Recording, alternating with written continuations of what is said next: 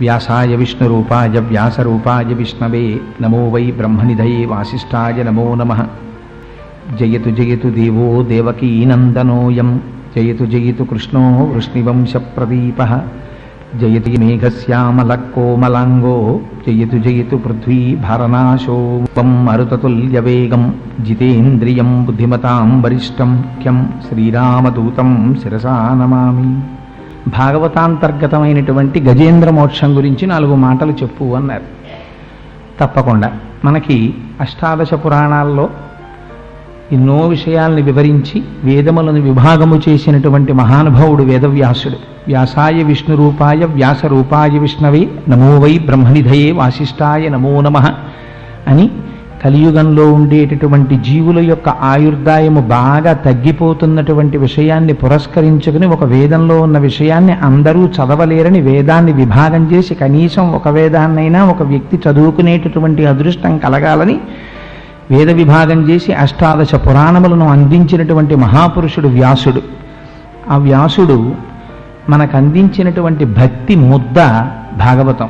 ఎందుచేతంటే ఉద్గ్రంథమైనటువంటి మహాభారతాన్ని ఎవరు చదువుతారు? ఎంతమందికి అందులో ఉన్న ధర్మ సూక్ష్మాలు అర్థమవుతాయని పరివేదన చెందుతున్నటువంటి సమయంలో సరస్వతీ నదీ తీరంలో తిరుగుతుండగా సాక్షాత్తుగా నారద మహర్షి వచ్చి భగవంతుని యొక్క లీలలు భక్తుల యొక్క కథలతో సమాహారమైనటువంటి భాగవతాన్ని రచించమని ఆనతిస్తే తదనుగుణంగా వ్యాస భగవానుడు భాగవతాన్ని రచించారు. మనస్సు కోతి లాంటిది దానికి ఏదో ఒక ఆలంబనం కావాలి. ఏ ఆలంబనం లేకుండా నువ్వు అలా ఉండు ఏమీ ఆలోచించకుండా అని మీరు అన్నారనుకోండి అది ఉండదు. ఎప్పుడూ పరిగెడుతూనే ఉంటుంది. ఏదో ఒక దానికి మీరు పట్టికెళ్ళి ఒక ఆలంబనం పడేశారనుకోండి దాన్ని పట్టుకుని ఆడుకుంటుంది. మీరు ఇచ్చే వస్తువు ప్రమాదకరమైతే ప్రమాదాన్ని తీసుకొస్తుంది. మీరు ఇచ్చే వస్తువు భద్రమైనదైతే భద్రాన్ని ఇస్తుంది భగవంతుడి కన్నా భద్రమైన వస్తువు ప్రపంచంలో ఇంకొకటి ఉండదు. అందుకని చంచలమైనటువంటి మనస్సుకి భగవంతుని యొక్క లీలలు భక్తుల యొక్క కథలను ఆలంబనంగా ఇచ్చి ఉద్ధరించడానికి వ్యాసుడు చేసినటువంటి మహోత్కృష్టమైన ఏర్పాటు భాగవతంలో ఉంది. అందున అటువంటి భాగవతాన్ని సంస్కృతంలో వేదవ్యాసుడు రచిస్తే నిగమకల్పతరోర్గళితం ఫలం శుకముఖదామృత ద్రవ సంయుతం పిబత భాగవతం రసమాలయం ముహురహో భవి రసికా భువిభావుకాహ అన్నారు ఇది వ్యాస భగవానుడి యొక్క జ్ఞానమంతా నిండి నిబిడీకృతమైనటువంటి పండు. ఆ పండు వేదమనేటటువంటి చెట్టు యొక్క చిట్ట చివర ఉపనిషత్తుల యొక్క జ్ఞానమునంతటిని తనలో సంగ్రహించుకుని ఉంది. అటువంటి పండు బాగా పండిందా లేదా చూడ్డానికి ఒక చిలుక కొట్టింది. అదే శుకమహర్షి ఈ భాగవతాన్ని అందుకోవడానికి నువ్వు రసికుడవై ఉండాలి. అంటే ఈశ్వరుని ఎందు ఆస్తిక్య బుద్ధిని కలిగినటువంటి వాడవైతే చాలు. నువ్వు భాగవతం వినడానికి అర్హత కలిగిన వాడవుతావు. అంత గొప్పగా వేదవ్యాసుడు సంస్కృతంలో రచించినటువంటి భాగవతాన్ని మన అదృష్టం కొద్దీ తెలుగు చేత చేసినటువంటి మహాపురుషుడు పోతన గారు పోతన గారు భాగవతాన్ని ఆంధ్రీకరించడంలో ఒక గొప్ప విషయం ఉంది. పోతన గారు భాగవతాన్ని ఆంధ్రీకరించి ఏవీ కోరుకోలేదు. ఒక స్థితిలో ఈ ఆంధ్రీకరింపబడినటువంటి భాగవతాన్ని రాజులకి నువ్వు కానీ ఇచ్చినట్లయితే దానివల్ల నువ్వు అపారమైన ప్రయోజనాన్ని పొందుతావు అని చెప్పినప్పటికీ అలా ఇవ్వకముందే ఆయనకి కాటుక కంటి నీరు చనుకట్టు పయింపడా అని కాటుక కంటి నీరు కారుతూ సరస్వతీదేవి దర్శనమైంది. అమ్మా నిన్ను తీసుకెళ్ళి అలా కర్ణాటక కిరాత కీచకులకు అమ్మను త్రిశుద్ధిక నమ్ము భారతి. అమ్మ నిన్న అమ్మనమ్మా.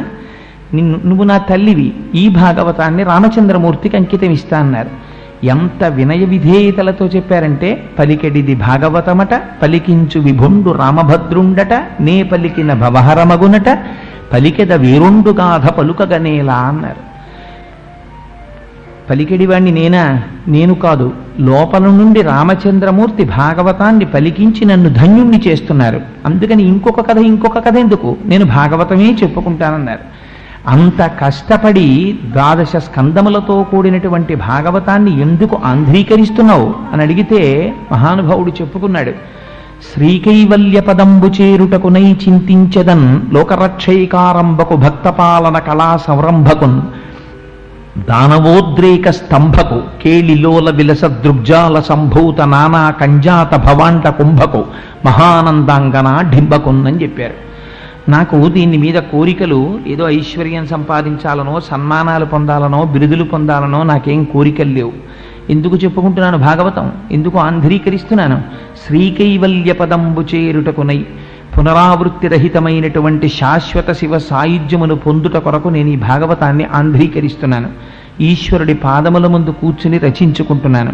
అంటూ వారు శివకేశవ భేదమిరుగినటువంటి వారు. అందుకని అమ్మల గన్నయమ్మ ముగురమ్మల మూలపుటమ్మ చాలా పెద్దమ్మ సురారులమ్మ కడుపారడి బుచ్చినయమ్మ తన్ను నమ్మిన వేల్పుటమ్మల మనంబున ఉండెడియమ్మ దుర్గ మాయమ్మ కృపాబ్ధినిచ్చుట మహత్వ కవిత్వ పటుత్వ సంపదలు. అని ఆ దుర్గమ్మని స్తోత్రం చేసి చిత్రమైన మాట ఒకటేశారు వాలిన భక్తి మెచ్చదన వారిత తాండవకేళికి దయాశాలికి శూలికి శిఖరిజాముఖ పద్మమయూఖ మాలికి అని బాలశిశాంఖమౌళికి కపాలికి మన్మథ గర్వ పర్వతోన్మూలికి నారదాది మునిముఖ్య మనస్సరసీరుహాళికిన్ అని తొమ్మిది లికారాలతో పద్యాన్నేశారు. తొమ్మిది లికారాలతో లింగస్వరూపాన్ని సూచిస్తూ శివుణ్ణి స్తోత్రం చేసి వాలిన భక్తి నేను స్తోత్రం చేస్తున్నానన్నారు. వాలిన భక్తి అంటే భక్తి వాలుతుందా ఎక్కడైనా? వాలిన భక్తి అంటే పోతనగాతుడి దృష్టిలో భక్తి వాలడం కాదు. వర మనం సాష్టాంగ నమస్కారం చేసేటప్పుడు శరీరాన్ని భూమి మీద తగిలేటట్టుగా పడి నమస్కారం చేస్తాం. అలా పడి శరణాగతి చేసి నమస్కారం చేయడమే వాలిన భక్తి నేను వాలిన భక్తితో స్తోత్రం చేస్తున్నానని పరమశివుణ్ణి ప్రార్థన చేశారు. శివానుగ్రహం లేకుండా ఎవరికి మాత్రం వాక్కు కానీ కవిత్వ శక్తి కానీ వస్తుంది. ఆ శివానుగ్రహం అమ్మవారి అనుగ్రహం మహానుభావుడు అంతటి భాగవతాన్ని ఆంధ్రీకరించగలిగారు. పోతనగారి గురించి ఒక మాట చెప్తారు. గంటము చేతిలోది ములుగర్రయో చేసెడిది పద్యము లేక సేద్యము మంచయందు కూర్చుంటివో మంచమందో లేకపోతే కవివో గడితేరిన కర్షకుండవో రెంటికి చాలియుంటి ఉసుమి కలమా హలమా నీకు ఇది ప్రియంబగున్ అని అడిగారు. అయ్యా పోతన్నా ఇక్కడ నువ్వు పొలంలో కూర్చున్నావా ఇంట్లో కూర్చున్నావా? ఇంట్లో ఒక పీఠం మీద కూర్చున్నావా ఇక్కడ మంచం మీద కూర్చున్నావా? నీకు పద్యం అల్లడం ఇష్టమా? వ్యవసాయం చేయడం ఇష్టమా? కలం పట్టుకోవడం ఇష్టమా? హలం పట్టుకోవడం ఇష్టమా? ఎంత చిత్రమయ్యా కాయలు కాచిపోయినవిలే అరచేతులు వ్రతఘంటపున్ రపిడి చేతను కరకు నాగలి మేడిని పట్టి సేద్యమున్ చేయుట చేతను. కవి కృషివల నీ వ్యవసాయ దీక్ష కాహాయని ఇంతలేసి కనుల చూసిరిలే దివౌకసుల్. నీ చేతులు కాయలు కాసిపోయాయా పోతన? ఆ గంటం పట్టుకుని భాగవతాన్ని ఆంధ్రీకరించడం వల్ల నాగలి పట్టుకుని పొలాన్ని దున్నడం వల్ల దీనివల్ల కాయలు కాసిపోయాయి అని అడిగారు.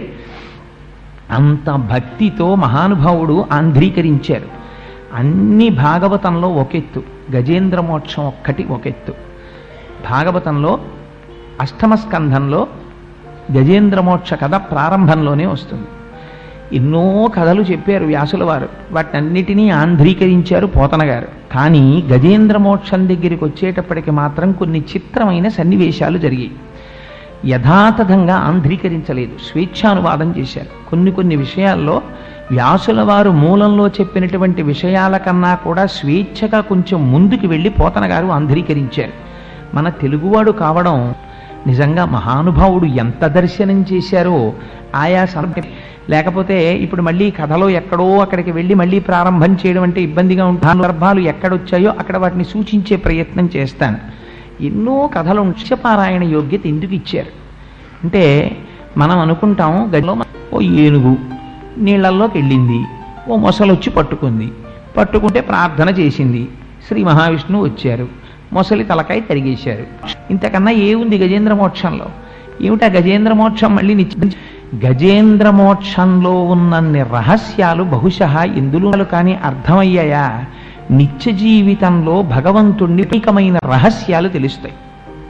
మన జీవితం ఏమిటో అందమైన క్యాన్వాస్ మీద పైకి కనపడకుండా లోపల రహస్యాలన్నింటినీ ఆవిష్కరిస్తూ మనిషి యొక్క జీవితాన్ని ఒక్కసారి తెర మీద చూపిస్తారు పోతన గారు ఆయనకి చెల్లీకరించడంలో పోతన గారికి చెల్లింది.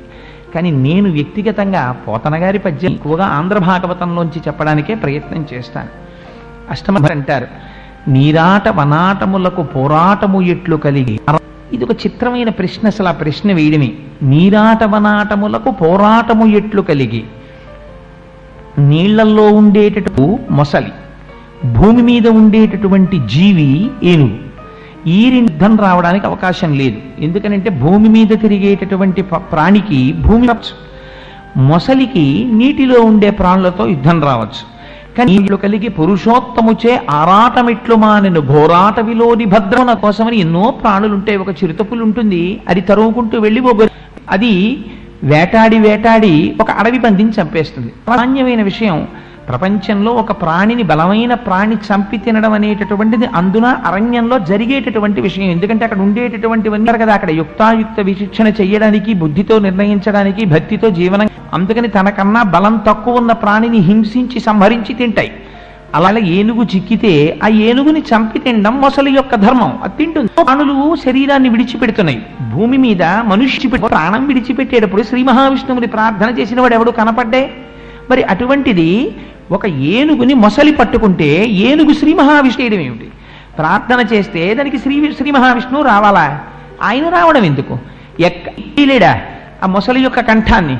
లేదు అక్కడ నుంచి ఒక్క సంకల్పం చేస్తే మొసలి మరణించదా? పోనీ అందరి భక్తుల కోసం వచ్చినట్టుగానే ఆయన కూడా గరుత్మంతుణ్ణి అధిరోహించి రాకూడదా? ఒక్క గజేంద్ర మోక్ష సన్నివేశంలో మాత్రం అసలు వెనకాతల వస్తున్నటువంటి లక్ష్మీదేవి యొక్క ఉనికిని కూడా పట్టించుకోనంతగా భక్తుడి యొక్క ఆరాటమును తీర్చడం కోసమని తనని తాను మరిచి పరిగెత్తుకు రావలసినంత ఉత్కంఠతో కూడినటువంటి సన్నివేశం ఇందువల్ల ఏర్పడింది. ఇది నీరాట వనాటములకు ఆరాటము ఎట్లు పోరాటము ఎట్లు కలిగి పురుషోత్తముచే ఆరాటమిట్లు మానెను. ఘోరాటవిలోని భద్రపుంజరమునకున్. ఒక అడవిలో ఉన్న ఏనుక్కి ఈ కథ ఎలా జరిగింది? నాకు వివరంగా చెప్పవలసింది అని అడిగారు. అడిగేటప్పుడు చాలా సామాన్యమైన ప్రశ్న వేస్తే జవాబు కూడా మహాత్ముల నోటి నుంచి సామాన్యంగానే వస్తుంది. అది వివరంగా తెలుసుకోవాలనేటటువంటి కుతూహలం పరిప్రశ్నతో నేను అర్హుణ్ణైతే చెప్పమని అడిగినటువంటి ఆ శ్రోత మనస్సులో ఉన్న తాపత్రయాన్ని చూసి చెప్పకుండా ఉండలేక చెప్పాడు మహానుభావుడు శుకుడు. ఆయన అన్నారు నాయన పూర్వకాలంలో పాలసముద్రంలో త్రికూటాచలం అనేటటువంటి ఒక బ్రహ్మాండమైన పర్వతం ఉండేది. దానికి ఆ త్రికూటాచల పర్వతం పదివేల యోజనముల పొడుగు పదివేల యోజనముల వెడల్పు పదివేల యోజనముల ఎత్తు. ఆ త్రికూటాచలానికి మూడు శిఖరాలు ఉండేవి ఒకటి బంగారు శిఖరము ఒకటి వెండి శిఖరము ఒకటి ఇనుప శిఖరము. మూడు శిఖరములతో ఆ పర్వతం అలరారుతుండేది. అటువంటి పర్వతం మీద అనేకమైనటువంటి ప్రాణులు ఆ అరణ్యంలో సంచరిస్తుండేవి. ఎంత గొప్పగా వర్ణించారంటే ఆ అడవిలోట చెట్లకి పళ్ళు తమంత తాము పండిపోయి ఉండిపోతే చిలుకలు తమ ముక్కులతో కొరికేవిట. కొరికితే ఆ పళ్ళల్లోంచి కారిపోయినటువంటి రసము ఏరులై ప్రవహిస్తూ ఉండేదిట అరణ్యంలో. లేని పుష్పం లేదు. అన్ని రకాలైనటువంటి పువ్వులు అన్ని రకాలైనటువంటి కాయలు అన్ని రకాల పళ్ళు అన్ని రకాల చెట్లు. ఆశ్చర్యం ఏమిటంటే మీకు ఎప్పుడైనా ఎక్కడైనా ఒక అరణ్యాన్ని చెప్తే ఆ అరణ్యంలో చాలా గొప్ప ప్రాణిగా చెప్పబడేటటువంటిది సింహం. కానీ గజేంద్ర మోక్షంలోకి వచ్చేటప్పటికీ వ్యాసుల వారు చేసినటువంటి చిత్రం ఏమిటంటే సింహం గొప్పదని చెప్పలేదు. అడవికి రాజు సింహం. సింహం గొప్పదని లేదు. అక్కడ అనేకమైన ప్రాణులున్నాయి కానీ ఏనుగులు గొప్పవయ్యా అక్కడ ఉన్న వాటిల్లో అన్నారు. ఎందుకండి ఆ అడవిలో ఉన్నటువంటి ఏనుగులకి ఎందుకంత గొప్పతనం వచ్చింది అన్నారు. అంటే తలగవు కొండలకైనను మలగవు సింగములకైన మార్కొను కడిమిన్ గలగవు పిడుగులకైనను ఇలబల సంపన్న వృత్తి ఏనుగుగున్నల్లన్నారు ఏమిటిటువంటి గొప్పతనం? అంటే గలగ అవి గలగవు పిడుగులకైనను. పిడుగులు పడిపోయినా సరే అవి చెక్కు చెదరవు. ఒకవేళ కొండలు అడ్డొస్తే బెంగ పెట్టుకోవు. తన కుంభస్థలాలతో ఆ కొండల్ని పిండి చేసేస్తాయి. అటువంటివి ఏ జంతువు కనపడ్డా సరే ఆ జంతువుల్ని బెదిరిస్తాయి. ఎంత దూరం చెప్పారంటే గుహలలోంచి ఆ ఏనుగులు బయలుదేరి బయటికి వస్తుంటే ఉంటే చీకట్ల గుంపులు బయటికి వస్తున్నాయేమో సూర్యాస్తమయం సూర్యాస్తమయం అయిపోయిన తర్వాత అనిపించేదిటే. భయంకరమైనటువంటి ఏనుగులు ఆ ఏనుగులు. అవి ఎన్ని? కొన్ని ఏనుగులి ఒక అధినాథుడు ఉండేవాడు. ఈ అధినాథుడైనటువంటి ఇన్ని లక్షల కోట్ల భార్యలతో కలిసి ఎంతో ఆ- గడిపేస్తున్నటువంటి ఏనుగులన్నీ సంతోషంగా తిరగోగ తిరుగుతున్నాయంటే మీకు సృష్టికి వ్యతిరేకమైనటువంటి రీతిలో మోక్షం మనం అర్థం చేసుకోవలసినటువంటి రహస్యం. అంబులు పొదరిండ్లలో దూరు ఘోరభల్లూకముల్ గుహల సొచ్చు. భూదారములు నేల బొరియలలో దాగు హరిదంతములకేగు హరిణ చెయ్యి. మషసంఘంబులు మడుగులలో సొచ్చు. అని ఎంత చిత్రమైనటువంటి విషయాలో చూడండి వాళ్ళని నింగికెగయ్యు వెరచి చమరీ మృగంబులు వీచు వాలము వాయ భయద పరిహేల విహరించు భద్రి సోకిన మాత్రాన జాలినుంది అన్నారు. ఏనుగులు వస్తుంటే పారిపోయినవే విటిట అక్కడ పులుల సరిండ్లలో దూరు. పులులు గుంపులు గుంపులుగా పారిపోయేవిట ఏనుగుల్ని చూసి. అలా పులులు పారిపోవడం ఒక ఎత్తు. ఘోర భల్లూకములు వంటి స్వరూపము కలిగినటువంటి భల్లూకములు గుహలలోకి పోతుండేవిట అడవి పందులు భూమి యొక్క గోతుల్లో దాక్కుంటూ ఉండేవి హరిదంతములకే గుహరిన చెయ్యము దిక్కుల యొక్క చివర్లు ఎంత పోతుండేవిట లేళ్ళు ఈ ఏనుగుల్ని చూస్తే. ఇంకా చిత్రం ఏమిటంటే మహిష సంఘంబులు మడుగులలో సొచ్చు. నీటి మడుగుల్లోకి ఈ దున్నపోతులన్నీ వెళ్ళి దూరి పడుకునేవిట. ఏనుగుల్ని చూస్తే అంత భయపడిపోయి. ఆ గండశైలంబుల కపుల ప్రాకు పెద్ద పెద్ద శిలలుంటే వాటి కూర్చునేవిట భయపడి కోతులన్నీ. వాల్మీకముల సొచ్చు వనభుండి ఆ బొర్రుల్లోకి దాక్కుని వాల్మీకములలోకి పుట్ట నెమళ్ళు ఆకాశంలోకి ఎగిరిపోయేవిట. అందులో మీరు ఎర్రసిరాతో అండర్లైన్ చెయ్యవలసిన పదం వెరచి చామరీ మృగంబు నామరముల విహరణ శ్రమమువాయ. ఎందుకుట భయద పరిహేల విహరించు భద్రకరుల గాలి సోకిన మాత్రం ఎవరికి చేస్తాం ఈ సేవ? పూజ అంతా అయిపోయిన తర్వాత రాజోపచారం చేసేప్పుడు భగవంతుడి దగ్గరికి వెళ్ళి చామరం జయామి అని వెంట్రుకలతో చేయబడినటువంటి పరికరాన్ని చేతిలో పట్టుకుని మృగం వెంట్రుకలతో చేయబడినటువంటి చామరాన్ని వేస్తే చమరీ మృగాలు తమ తోకలతో వెళ్ళి ఏనుగులకి విసిరేవిట. ఎందుకని? సోకితే అలసట తీరుతుంది. వాటికి ఏ గాలి సోకితే ఈ గాలి విసిరేవిట. భయద పరిహేల విహరించు భద్రకరుల. దాన్ని భయపెడుతూ తిరిగేటటువంటి ఏనుగుల యొక్క గుంపుల్ని చూసి వాటి గాలి తగిలితే చాలు. ఆ మోమి అలసట తీరడానికి మేం మా తోకలతో విసురుతామని చామరీ మృగాలు వెళ్ళి విసిరేవిట. అంత భయంకరమైన ఏనుగులు గుంపులయ్యా ఒక్క మాట చెప్తాను విను. యమధర్మరాజు గారి యొక్క దూతలు భయపడి పారిపోతుండేవారు వీళ్ళని చూసి అన్నారు. అంత గొప్పగా తిరిగేవిట ఏనుగులు. ఇటువంటి ఏనుగులకి పది లక్షల కోట్ల ఆడ ఏనుగులకి భర్త. ఒకే ఒక మగ ఏనుగు. ఎంత చిత్రమో చూడండి. ఆయన భార్యల సంఖ్య పది లక్షల కోట్ల ఆడ ఏనుగులు. అన్ని ఏనుగులకి భర్త అయినటువంటి ఒక ఏనుగు అపారమైన టీవీతో తిరుగుతుండేవాడు. ఆయన ఒకనాడు తన భార్యలతో కలిసి తిరుగుతూ ఉండగా ఏదో చెట్ల యొక్క నీడ పట్టున తిరుగుతున్నాడు. ఎంతో సంతోషంగా కాలం గడుపుతున్నాడు కానీ అలా కాలం గడుపుతున్నటువంటి సమయంలో అనుకోకుండా ఒక ఉపద్రవం వచ్చింది. దారి తప్పాడు అన్నారు పోతన గారు. దారి ఎందుకు తప్పాడన్నారు? అపారమైన దాహం వేసింది. కానీ తాగుదామంటే నీళ్ళు కనపడలేదు. ఎందుకని? ప్రతిరోజు అలవాటు ఉన్న దగ్గరికి వెళ్ళి నీళ్ళు తాగేటటువంటి సరోవరం ఎక్కడుందో ఆ సరోవరం దగ్గరికి వెళ్ళేటటువంటి దారిని విడిచిపెట్టి ఇవాళ కొత్త దారిలోకి వెళ్ళాడు. వెళ్ళడంలో అలసట కలిగింది. ఆ నీటిని వెతుక్కుంటూ నీటి మించి గాలి ఎటొస్తోందో అటువైపుకి ప్రయాణం చేశాడు. ప్రయాణం చేసి వెళ్ళాడు. వెళ్ళి ఒక గొప్ప సరోవరం ఒకటి కనపడింది.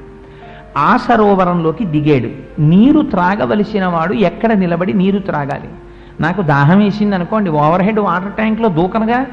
ఏం చేస్తాను? లేకపోతే కాకినాడలో కుళాయి చెరువులోకి వెళ్ళి దూకుతానని దాహం వేస్తే ఓ గ్లాసుడు నీళ్ళు తీసుకుని తాగుతాను. అంతేగాని బిందెత్తి నోట్లో పోసుకోం కదా. దాహం వేసిన వాడు ఒడ్డున నిలద్రం వచ్చి ఉండేది కాదు. కానీ ఆయన అలా చెయ్యలేదు ఆ ఏనుగు? ఒక పెద్ద సరోవరాన్ని చూశాడు. అదెంతటి సరోవరం అంటే మీద గండు తుమ్మెదలు వాలి. అందులో ఉన్న రసాన్ని ఆఘ్రాణిస్తం చేస్తున్నాయి. తుమ్మెదల యొక్క జంకారం వినపడుతోంది. అందులో ఉన్న- అందులో ఉన్నటువంటి పుప్పొడి నీళ్ళల్లో పడింది. ఆ ఒడ్డున చూస్తే పెద్ద ఒడ్డున పెరిగి సువాసన ముక్కుపుటాల్ని గుబాళింప చేస్తోంది నీరు తాగాడు.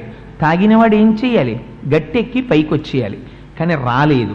తుండంబుల పూరించుచు గండంబుల చల్లుకొనుచు గలగల రవముల్ మెండుకొన వలద కడపుల నిండన్ వేదండ కోటి నీటిని త్రాగేన్. ఉండేటటువంటి పద్మాలనన్నింటినీ తన కాళ్ళ కింద వేసి తవులు ఎండ్రకాయలు అన్ని మరణిస్తున్నాయి. ఆ నీటిని తీస్తున్నాడు ఏనుగులన్నింటి మీద జల్లుతున్నాడు. ఆ ఏనుగులు కూడా సంతోషపడిపోతున్నాయి. చుట్టూ ఉన్న ఆడ ఏనుగులు ఏం చేస్తున్నాయో పోతన గారు చాలా చిత్ర. ఏనుగులు అక్కడ ఉన్నటువంటి తామర పువ్వుల్ని తీసి ఆ మగ ఏను మిగిలిన వాళ్ళు అనుకున్నారట వీళ్ళు తామర పువ్వులు కలిలో ఉన్న పుప్పుడి తీసి మగ ఏనుగు మీద చల్లారట. ఇంకొంతమంది అనుకుని ఏం గొప్ప? అని తామర పువ్వుకుండేటటువంటి నాళాలని ఉన్నట్టుగా మగ ఏనుగు మీద అలంకారం చేశారట. మరికొంతమంది ఆ నదిలో ఆ సరోవరంలో ఉండేటటువంటి ముచ్చుపు చిప్పల్ని తీసి ఆ మగ ఏనుగుకి చుట్టూ చేరి ఇంతగా తన్ని మురిపిస్తుంటే పొంగిపోతున్నాడు. ఇది గజేంద్ర మోక్షానికి ప్రారంభం కింద. ఇదే మన జీవితంలో మనం జ్ఞాపకం పెట్టడం చేసిన దాని పేరు మాత్రం గజేంద్ర మోక్షం. అక్షరాల్ని కొంచెం అటు ఇటు మార్చండి. జగము. జగము అంటే జాయతే గచ్చతే ఇది జగత్. వచ్చి వెళ్ళిపోయేది ఏదుందో దాన్ని జగమని పిలుస్తారు. మనం అందరం జగములోకే వస్తాం. ఎందుకు? అంధుల క్రియన్ సంసార సంచారులు ఒత్తురు. కూడి ఒక్కో అని పోతనగారు భాగవతంలో నివేంద్రంలోకి వెళ్ళి నీళ్ళు తాగేవాడు ఎలా వస్తాడో అలా వస్తాడు. తీర్చుకుంటారు. దాహం తీర్చుకున్న తర్వాత వాడి మార్గాన వాడు వెళ్ళిపోతాడు వీడి మార్గాన వెళ్ళిపోతాడు. అలా సంసార సంచారుల్ ఒత్తురు కూడి విత్తురు సదా సంగంబులేదొక్కచో సూరుల్ పోయిడి త్రోవ పోయను భేటికి అని అడుగుతాడు. హిరణ్యాక్షుడు చచ్చిపోయినప్పుడు.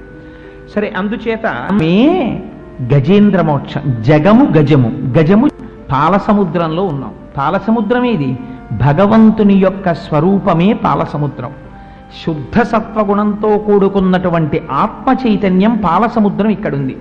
ఈ పాలసముద్రంలో ఏముంది? త్రికూటాచలం ఉంది. ఏది త్రికూటాచలం అంటే? ఈ శరీరమే త్రికూటాచలం. దీనికి త్రికూటాచలం అని పేరెందుకు? ఇది మూడు రకాలైనటువంటి పర్వతాలతో ఉంటుంది.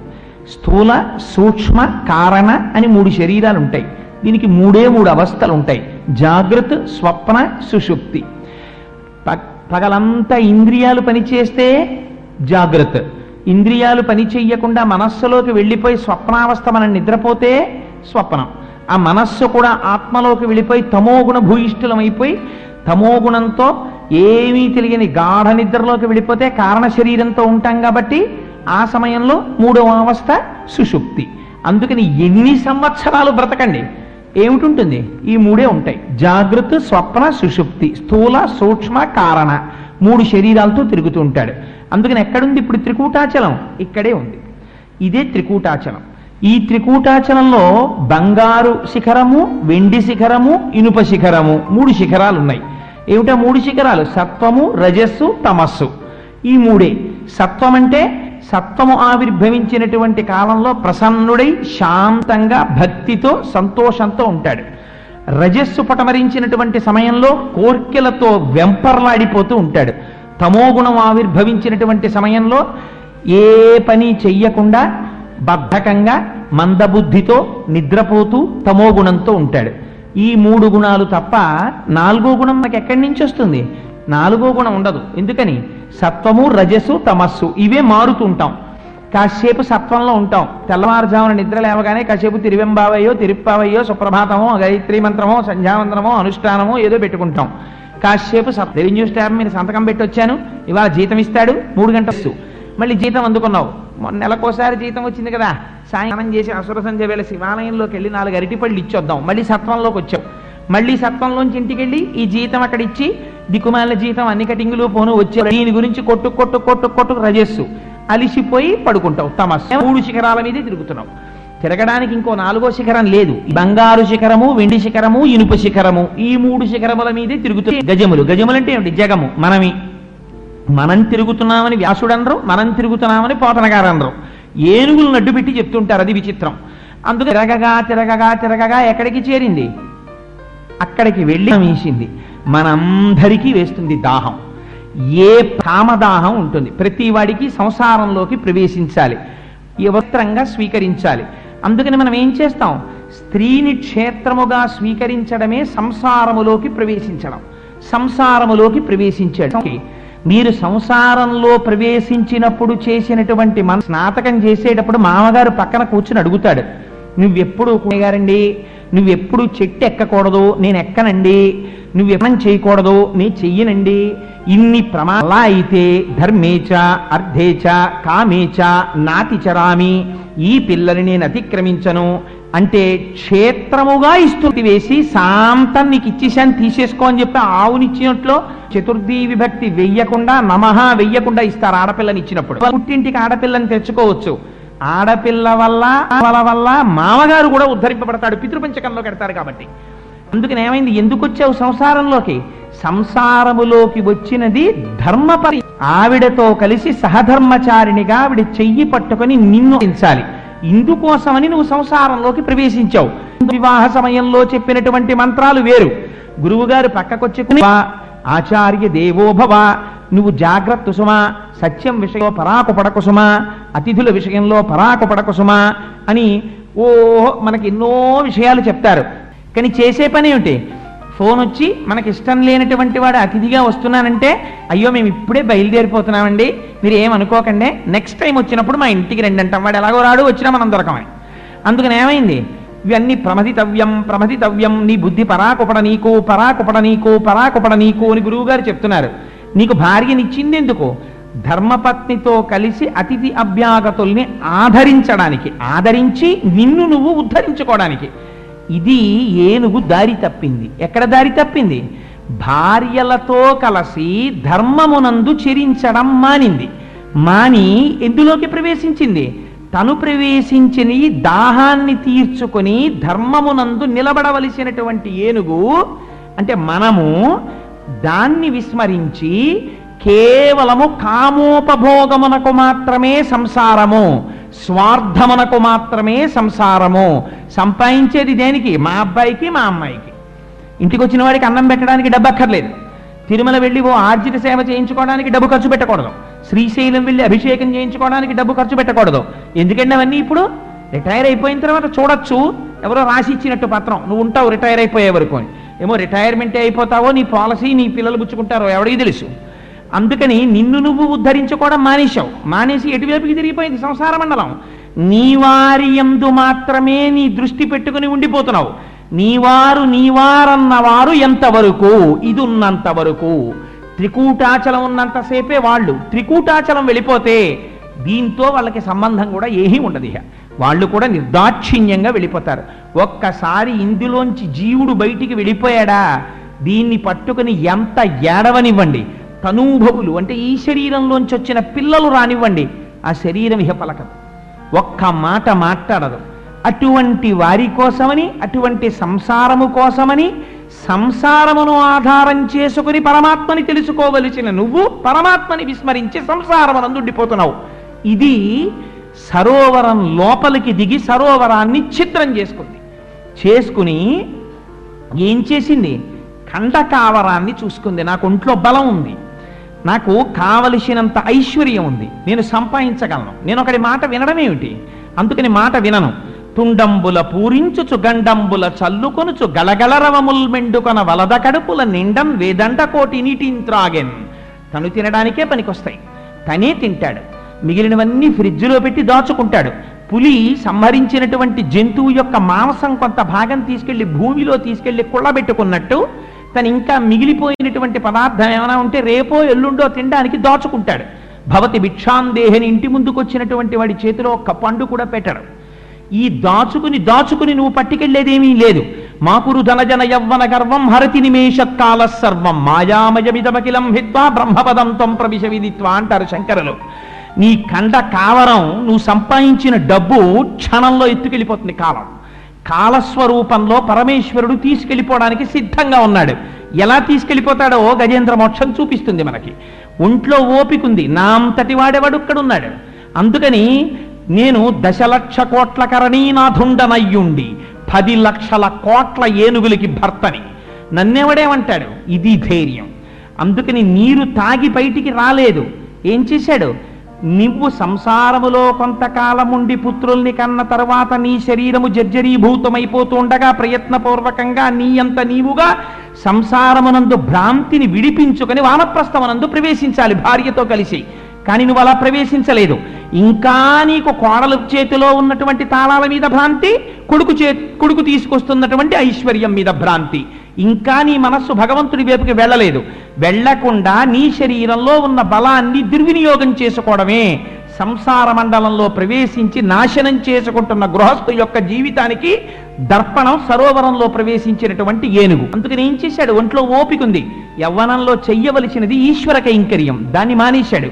ఇభలోకేంద్రుడు హస్తరంధ్రముల నీరెక్కించి పూరించి చండమమార్గంబునకెత్తి నిక్కివడి నుడ్డాడించి పింజింప. ఆ రభటిన్ నీరములోన పెల్లగసి నక్రగ్రాహ పాటీనముల్ అభమందాడెడు మీన కర్కటములన్ పట్టెన్ సురల్ మ్రాన్పడం ఇది ఆ ఏనుగు యొక్క శక్తి అంటే ఏం చేయగలట? ఇభలోకేంద్రుడు హస్తరంధ్రముల నీరెక్కించి పూరించి. ఎంత గొప్పగా నీటిని లాగాడంటే కడుపు నిండిపోయింది ఇప్పుడు. కడుపు నిండిపోయింది కాబట్టి సర్రమని మోటార్ లాగినట్టు లాగాడు లోపలికి. లాగి ఆ తుండాన్ని పైకెత్తాడు. పైకెత్తి ఈ నీటిని ఆకాశంలోకి చిమ్మాడు.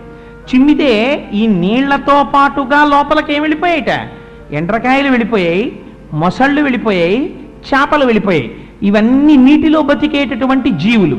ఈ నీటిని ఆకాశం వైపుకి విసిరాడు. విసిరితే పోతనగారు అన్నారు చేపలు వెళ్ళి మీనరాశిలో పడ్డాయిట.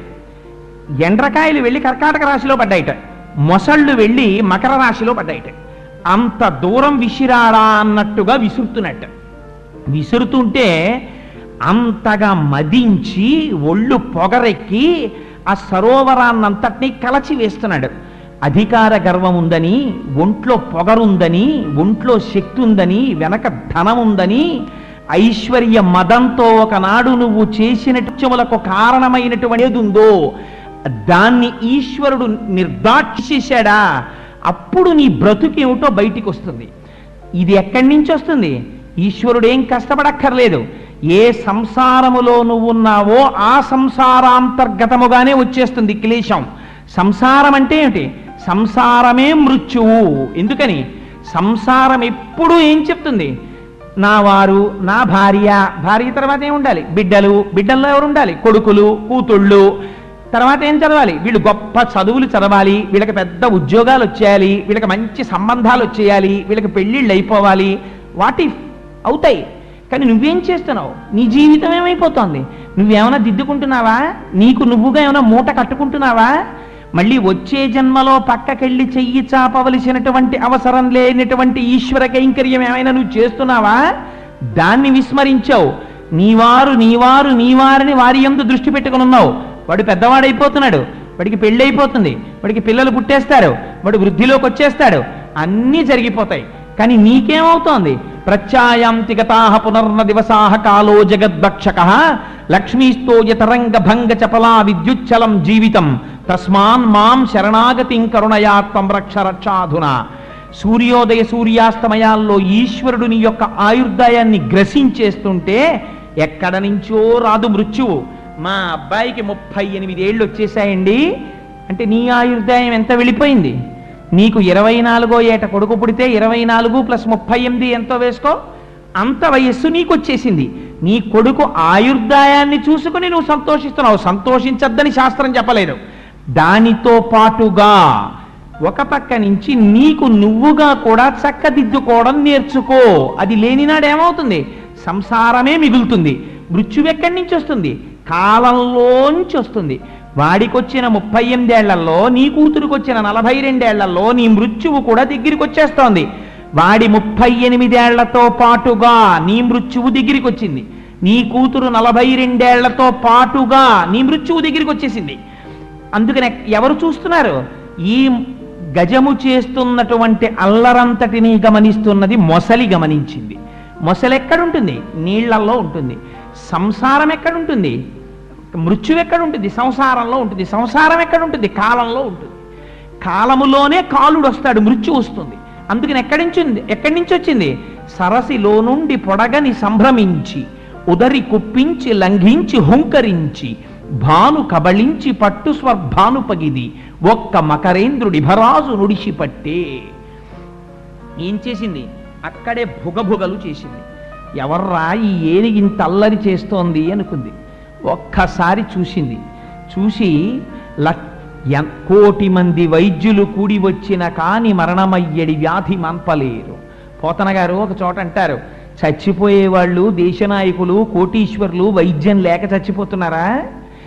భారతదేశంలో ప్రతి ఆర్గాన్కి ఎంత పెద్ద స్పెషలిస్ట్ ఉండాలో అంతమంది స్పెషలిస్టులు చుట్టూ ఉండగా కావలసినన్ని ఆక్సిజన్ సిలిండర్లు ఉండగా ఆ గ్రూపు బ్లడ్ ఉండగా ఇంతమంది ఉండగా నిన్ను చూడడానికి సాక్షాత్ దేశాన్ని ఏలుతున్న వాళ్ళు అద్దాలలోంచి చూస్తూ ఉండగా నీ ఊపిరెందుకు ఆగిపోతోంది?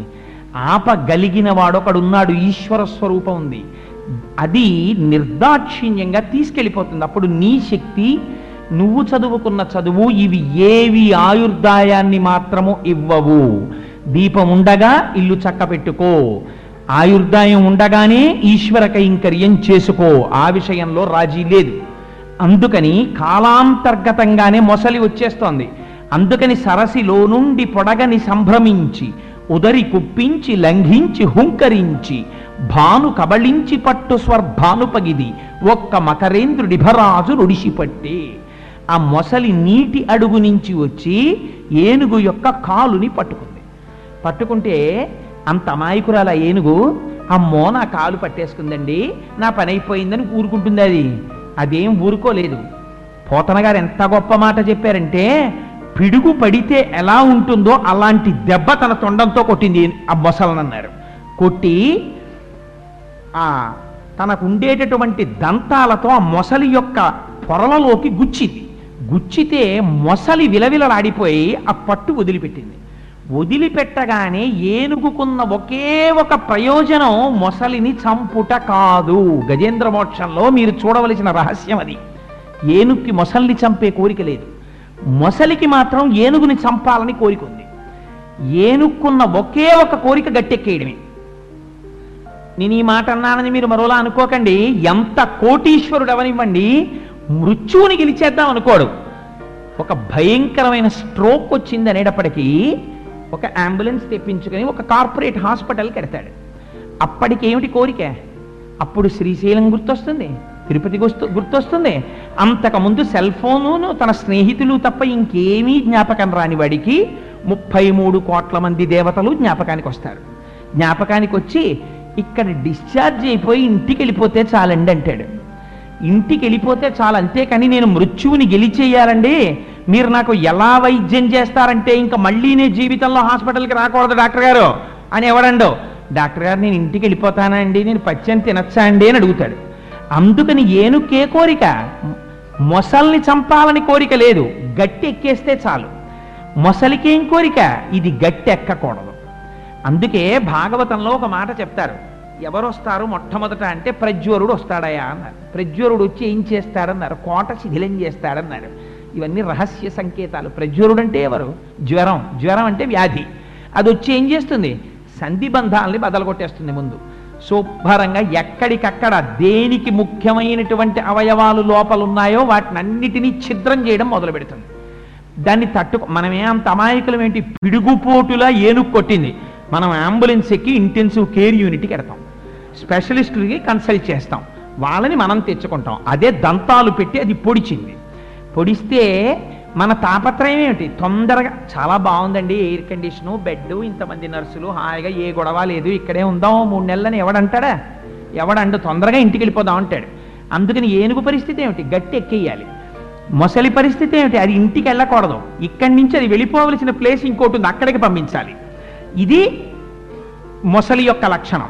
మొసలికి బలం ఏమిటి? నీరు బలం. అంటే ఏమిటి బలం? సంసారమే బలం. కాలమే బలం. ఆ టైం వచ్చే వరకు అందుకే నింద లేకుండా బొందిపోదన్నారు పెద్దవాళ్ళు. ఏ టైం వచ్చే వరకు?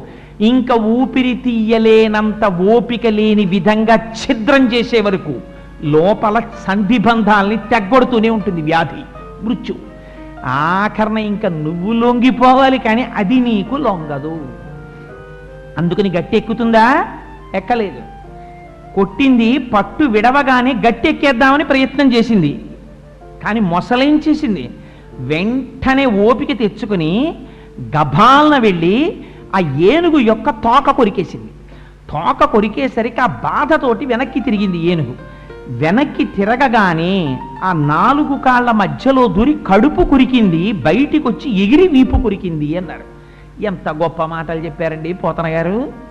నాన్న ముందు ఏది కొరుకుతాయో తెలుసా? కడుపు కొరుకుతాయి. అప్పటి వరకు మామిడికాయ పప్పు తిన్నావు చింతకాయ పచ్చడి తిన్నావు ములక్కాయ పులుసు తిన్నావు.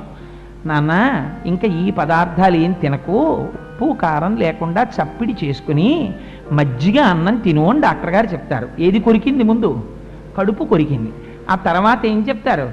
ఇన్నాళ్ళు ఓపికన్నప్పుడు ఒక మహాత్ముడి దగ్గర ఇలా వంగడం నీకు చేత కాలేదు. ఇప్పుడు డాక్టర్ గారే చెప్తారు మీరు గభాలను వంగి లేవకండి మెట్లు ఎక్కకండి స్పీడ్గా నడవకండి. ఇప్పుడు ఏమైంది? వీపు కొరికింది. ఇప్పుడు నీకు ఎదురుగుండా ఒక మహాత్ముడు వచ్చినా వంగి అదృష్టం నీకు లేదు. అందుకని ఏమైంది? మాకురు ధనజన యవ్వన గర్వం హరతి నిమేష కాల సర్వం. మాయామయమిదమఖిలం హిత్వా బ్రహ్మపదంతం ప్రవిశ విధిత్వా తీసుకెళ్ళిపోతోంది మృత్యువు ఒక్కొక్కటొక్కొక్కటి నీ సమయంలో నువ్వు చెయ్యవలసినవి చెయ్యనివి ఏమున్నాయో వాటిని కాలము తీసుకెళ్ళిపోతోంది. అందుకని కడుపు కొరికింది వీపు కొరికింది. వెనక కాలు పట్టుకుంది. పట్టుకుంటే ఇప్పుడు వెనక కాలు దగ్గర ఉన్న తొండంతో ఎలా కొడుతుంది? తన దంతాలతో ఎలా పొడుస్తుంది? అందుకని ఇప్పుడు ఎలాగో అలా ముందు ఆ మొసలున్న వైపుకి తాను తిరగాలి. ఎంతమంది డాక్టర్ల దగ్గరికి వెళ్ళినా డయాగ్నసిస్ దొరకదు. ఏమిటో అన్నీ బాగుంటాయంటాడు ముప్పై ఆరు మందులు రాస్తాడు. వెగట ఎక్కువైపోతూ ఉంటుంది అన్నం చేయించదు. వ్యాధి ఏమిటో తెలియదు. ఎవరి దగ్గరికి వెళ్ళినా బాగానే ఉందంటారు. ఖచ్చితమైన డయాగ్నసిస్ దొరకదు. ఇదే కదా తొండానికి దొరకపోవడం అంటేను. కానీ కొరికేస్తూనే ఉంటుంది. రక్తం అంతా కారిపోతూనే ఉంటుంది. రోజు రోజుకి నీరస పడిపోతూనే ఉంటాడు. ముఖం వెలవెలపోతూనే ఉంటుంది. ఎంత అందంగా మాట్లాడారండి నిజంగా పోతన గారు. ఎంత అందంగా మాట్లాడారు. వ్యాసుల వారు మన బతుకు క- కట్టెదుట చూపించారు. అంగీకరించినా అంగీకరించకపోయినా అందుకే పెద్దలు ఒక్క మాట చెప్పారు పూజ చేస్తే. డబ్బులు ఇమ్మని ప్రమోషన్లు ఇమ్మని ఎవడూ పూజలు చేయలేరు పూర్వం. ఎందుకు చేశారో తెలుసా అండి? మొట్టమొదట ఏదడిగారంటే అనాయాసేన మరణం. తండ్రి ఇంటెన్సివ్ కేర్ యూనిట్లో భయంకరంగా ఆరుగురి మధ్యలో ఇలా పడుకుని ఒంటి నిండా సూదులు ఎట్టుకుని పక్కన సీసాలు ఎట్టుకుని వెళ్ళిపోకుండా ఉంటే చాలు. నేను ప్రశాంతంగా నీ నామం చెప్పుకుంటూ వెళ్ళిపోయే అదృష్టాన్ని నాకి. అందుకని ఏదడిగారు? అనాయాసేన మరణం వినా దైన్యేన జీవితం డబ్బిమ్మని ఎవ్వడూ అడగలేదు. ఒకడి దగ్గర చెయ్యి చాపి బతకవలసిన అవసరం లేకుండా నాకు అన్నానికి వస్త్రానికి లోటు లేకుండా నా జీవితం వెళ్ళిపోయేటట్టు చూడని అడిగారు అంతే అందుచేత ఏమైంది? ఆ ఏనుగు మొసలితో యుద్ధం చేస్తోంది. మొసలి ఏనుగుని కొరుకుతోంది. లోపలికి లాగుతోంది. ఇలా ఎన్నాళ్ళు చేసింది యుద్ధం అని అడిగారు. మరి చెప్పాలి కదా ఎన్నాళ్ళు అంటే జనవరి ముప్పై ఒకటిన ప్రారంభమైంది. ఫిబ్రవరి ఆరు వరకు హాస్పిటల్లో ఉన్నాడు. ఏదో ఉండాలి కదా date of admission date of discharge ఏవో ఉంటాయి కదా. అందుకని అది ఏమిటి అసలు కేస్ షీటు? చెప్పమన్నారు. అంటే ఇలా యుద్ధం ఎన్నాళ్ళు జరిగిందో చెప్తాం వినండి అన్నారు. అలయక సొలయక వేసట నొందక కరిమకరి తోడ ఉద్దండత రాత్రులు సంజలు దివసంబులు. పోరెన్ ఒక్క వెయ్యి సంవత్సరముల్. ఓ వెయ్యేళ్ళు పోరాటం చేసిందన్నారు. వెయ్యి అంటే ఏమిటి? వ్యాసుల వారు సంస్కృతంలో సహస్రం అన్నారు. సహస్రం అంటే అనంతము. ఎవడికి తెలుసు నువ్వు ఏ టైంలో హాస్పిటల్లో జాయిన్ అవుతావు? ఇంట్లో కూతురి పెళ్ళికి ముహూర్తాలు ఉంటాయి కొడుకు పెళ్ళికి ముహూర్తాలు ఉంటాయి నువ్వు పెళ్ళి సంబంధానికి వెళ్ళడానికి ముహూర్తాలు ఉంటాయి జాయినింగ్ రిపోర్ట్ ఇవ్వడానికి ఆఫీస్కి సంబ ముహూర్తాలు ఉంటాయి ఇవాళ నక్షత్రం మంచిది కాదండి అని హార్ట్ అటాక్ వస్తే హాస్పిటల్కి రానన్న దుర్మార్గుడు ఎవరైనా ఉంటాడు ఏమిటి ప్రపంచంలో? అది ఏ నక్షత్రమైనా వెళ్ళిపోవలసిందే ఇంటెన్సివ్ కేర్ యూనిట్కి అందుకని ఎప్పుడు చచ్చిపోయావు ఎప్పుడు మొదలెట్టావు పోరాటం? అంటే పోతనగారు అన్నారు కరి మకరి తోడ ఉద్దండత అలయక సొలయక వేసట నొలయక. ఇప్పుడేమిట్రా ఈ అలవాటు? ఎప్పటి నుంచో ఉంది. దీ ఈ విషయంలో అలసట ఏం లేదు. సొలయక. బాధేం లేదు. వేసట నొందక అక్కడ మాత్రం ఎన్నాళ్ళైనా ఉంటాడు. ఈశ్వరుడి గుళ్ళో అరగంట కూర్చోమనండి వాడికి టైం ఉండదు. సెల్ ఫోన్ మోగుతుంది. ఇలా గడియారం యాభై మాటలు చూసుకుంటాడు అష్టోత్తరం అయ్యే లోపల. హాస్పిటల్లో ఇంకో పదిహేను రోజులు ఉండకపోతే ప్రమాదం అనివ్వండి. ఇరవై రోజులు ఉంటాను డాక్టర్ గారు అంటాడు. అందుకని అలయక సొలయక వేసట నొలయక కరి మకరితోడ బుద్దంటత రాత్రులు సంజలు దివసంబులు. ఏమో ఎన్నాళ్ళు యుద్ధం చేశావో ఇన్ని జన్మల్లో. రాత్రులన్నీ ఉన్నావో సంధ్యలన్నీ ఉన్నావో దినాలన్నీ ఉన్నావో ఎన్ని రోజులు ఉన్నావో ఏ టైంలో వెళ్ళిపోయావో ఇన్ని కోట్ల జన్మలైపోయాయో ఇప్పటికి. అందుకని ఉద్దండత రాత్రులు సంధ్యలు దివసంబులు పోరెనొక్క వెయ్యి సంవత్సరముల్. వెయ్యేళ్ళ నుంచి ఇలా యుద్ధం చేస్తూనే ఉందాయా ఏనుగు అన్నారు. అయితే మరి ఇలా యుద్ధం చేస్తే ఏమైందండి చివరికి? ఏమైందంటే ఇంకా నీకు ఒక గొప్ప సన్నివేశం చెప్తాను ఏనుగు సంగతి చెప్పను. ఇది పోతన గారి సంకేత భాష అంటే వ్యాసుల వారి సంకేత భాష అంటే అర్థం చేసుకోవాలి. ఏనుగు ఎలా ఉందో నేను చెప్పను కానీ మిగిలిన విషయాలు చెప్తాను నువ్వు అర్థం చేసుకో. మకరితోడపోరు మతంగ విభుని ఒక్కరినిడించిపోవ కాళ్ళు రాక కోరి చూచుచుండే కుంజరీయుధంబు మగలు తగులు కారే మగుల మగువలకును. ఆయన్ని హాస్పిటల్లో చేర్చినప్పుడు హాస్పిటల్ ముందంతా కార్లే. ఆ తర్వాత ఆయన మూడు నెలలు హాస్పిటల్లో ఉన్నారు. మూడు నెలల తర్వాత ఎవరున్నారు? తప్పదు కాబట్టి భార్య ఒక్కతే క్యారేజీ అక్కడ తెప్పించుకు తింటోంది. ఆవిడ ఒక్కతే ఉంది. ఇదే పోతన గారు చెప్పారు. మకరితోడపోరు మతంగ విభుని. మొసలితో పోరాటం చేస్తున్న ఏనుగుని ఒక్కరిని డించిపోవ కాళ్ళు రాక. ఒక్కడిని వదిలేసి వెళ్ళలేక ఎవరున్నారు గట్టు మీద?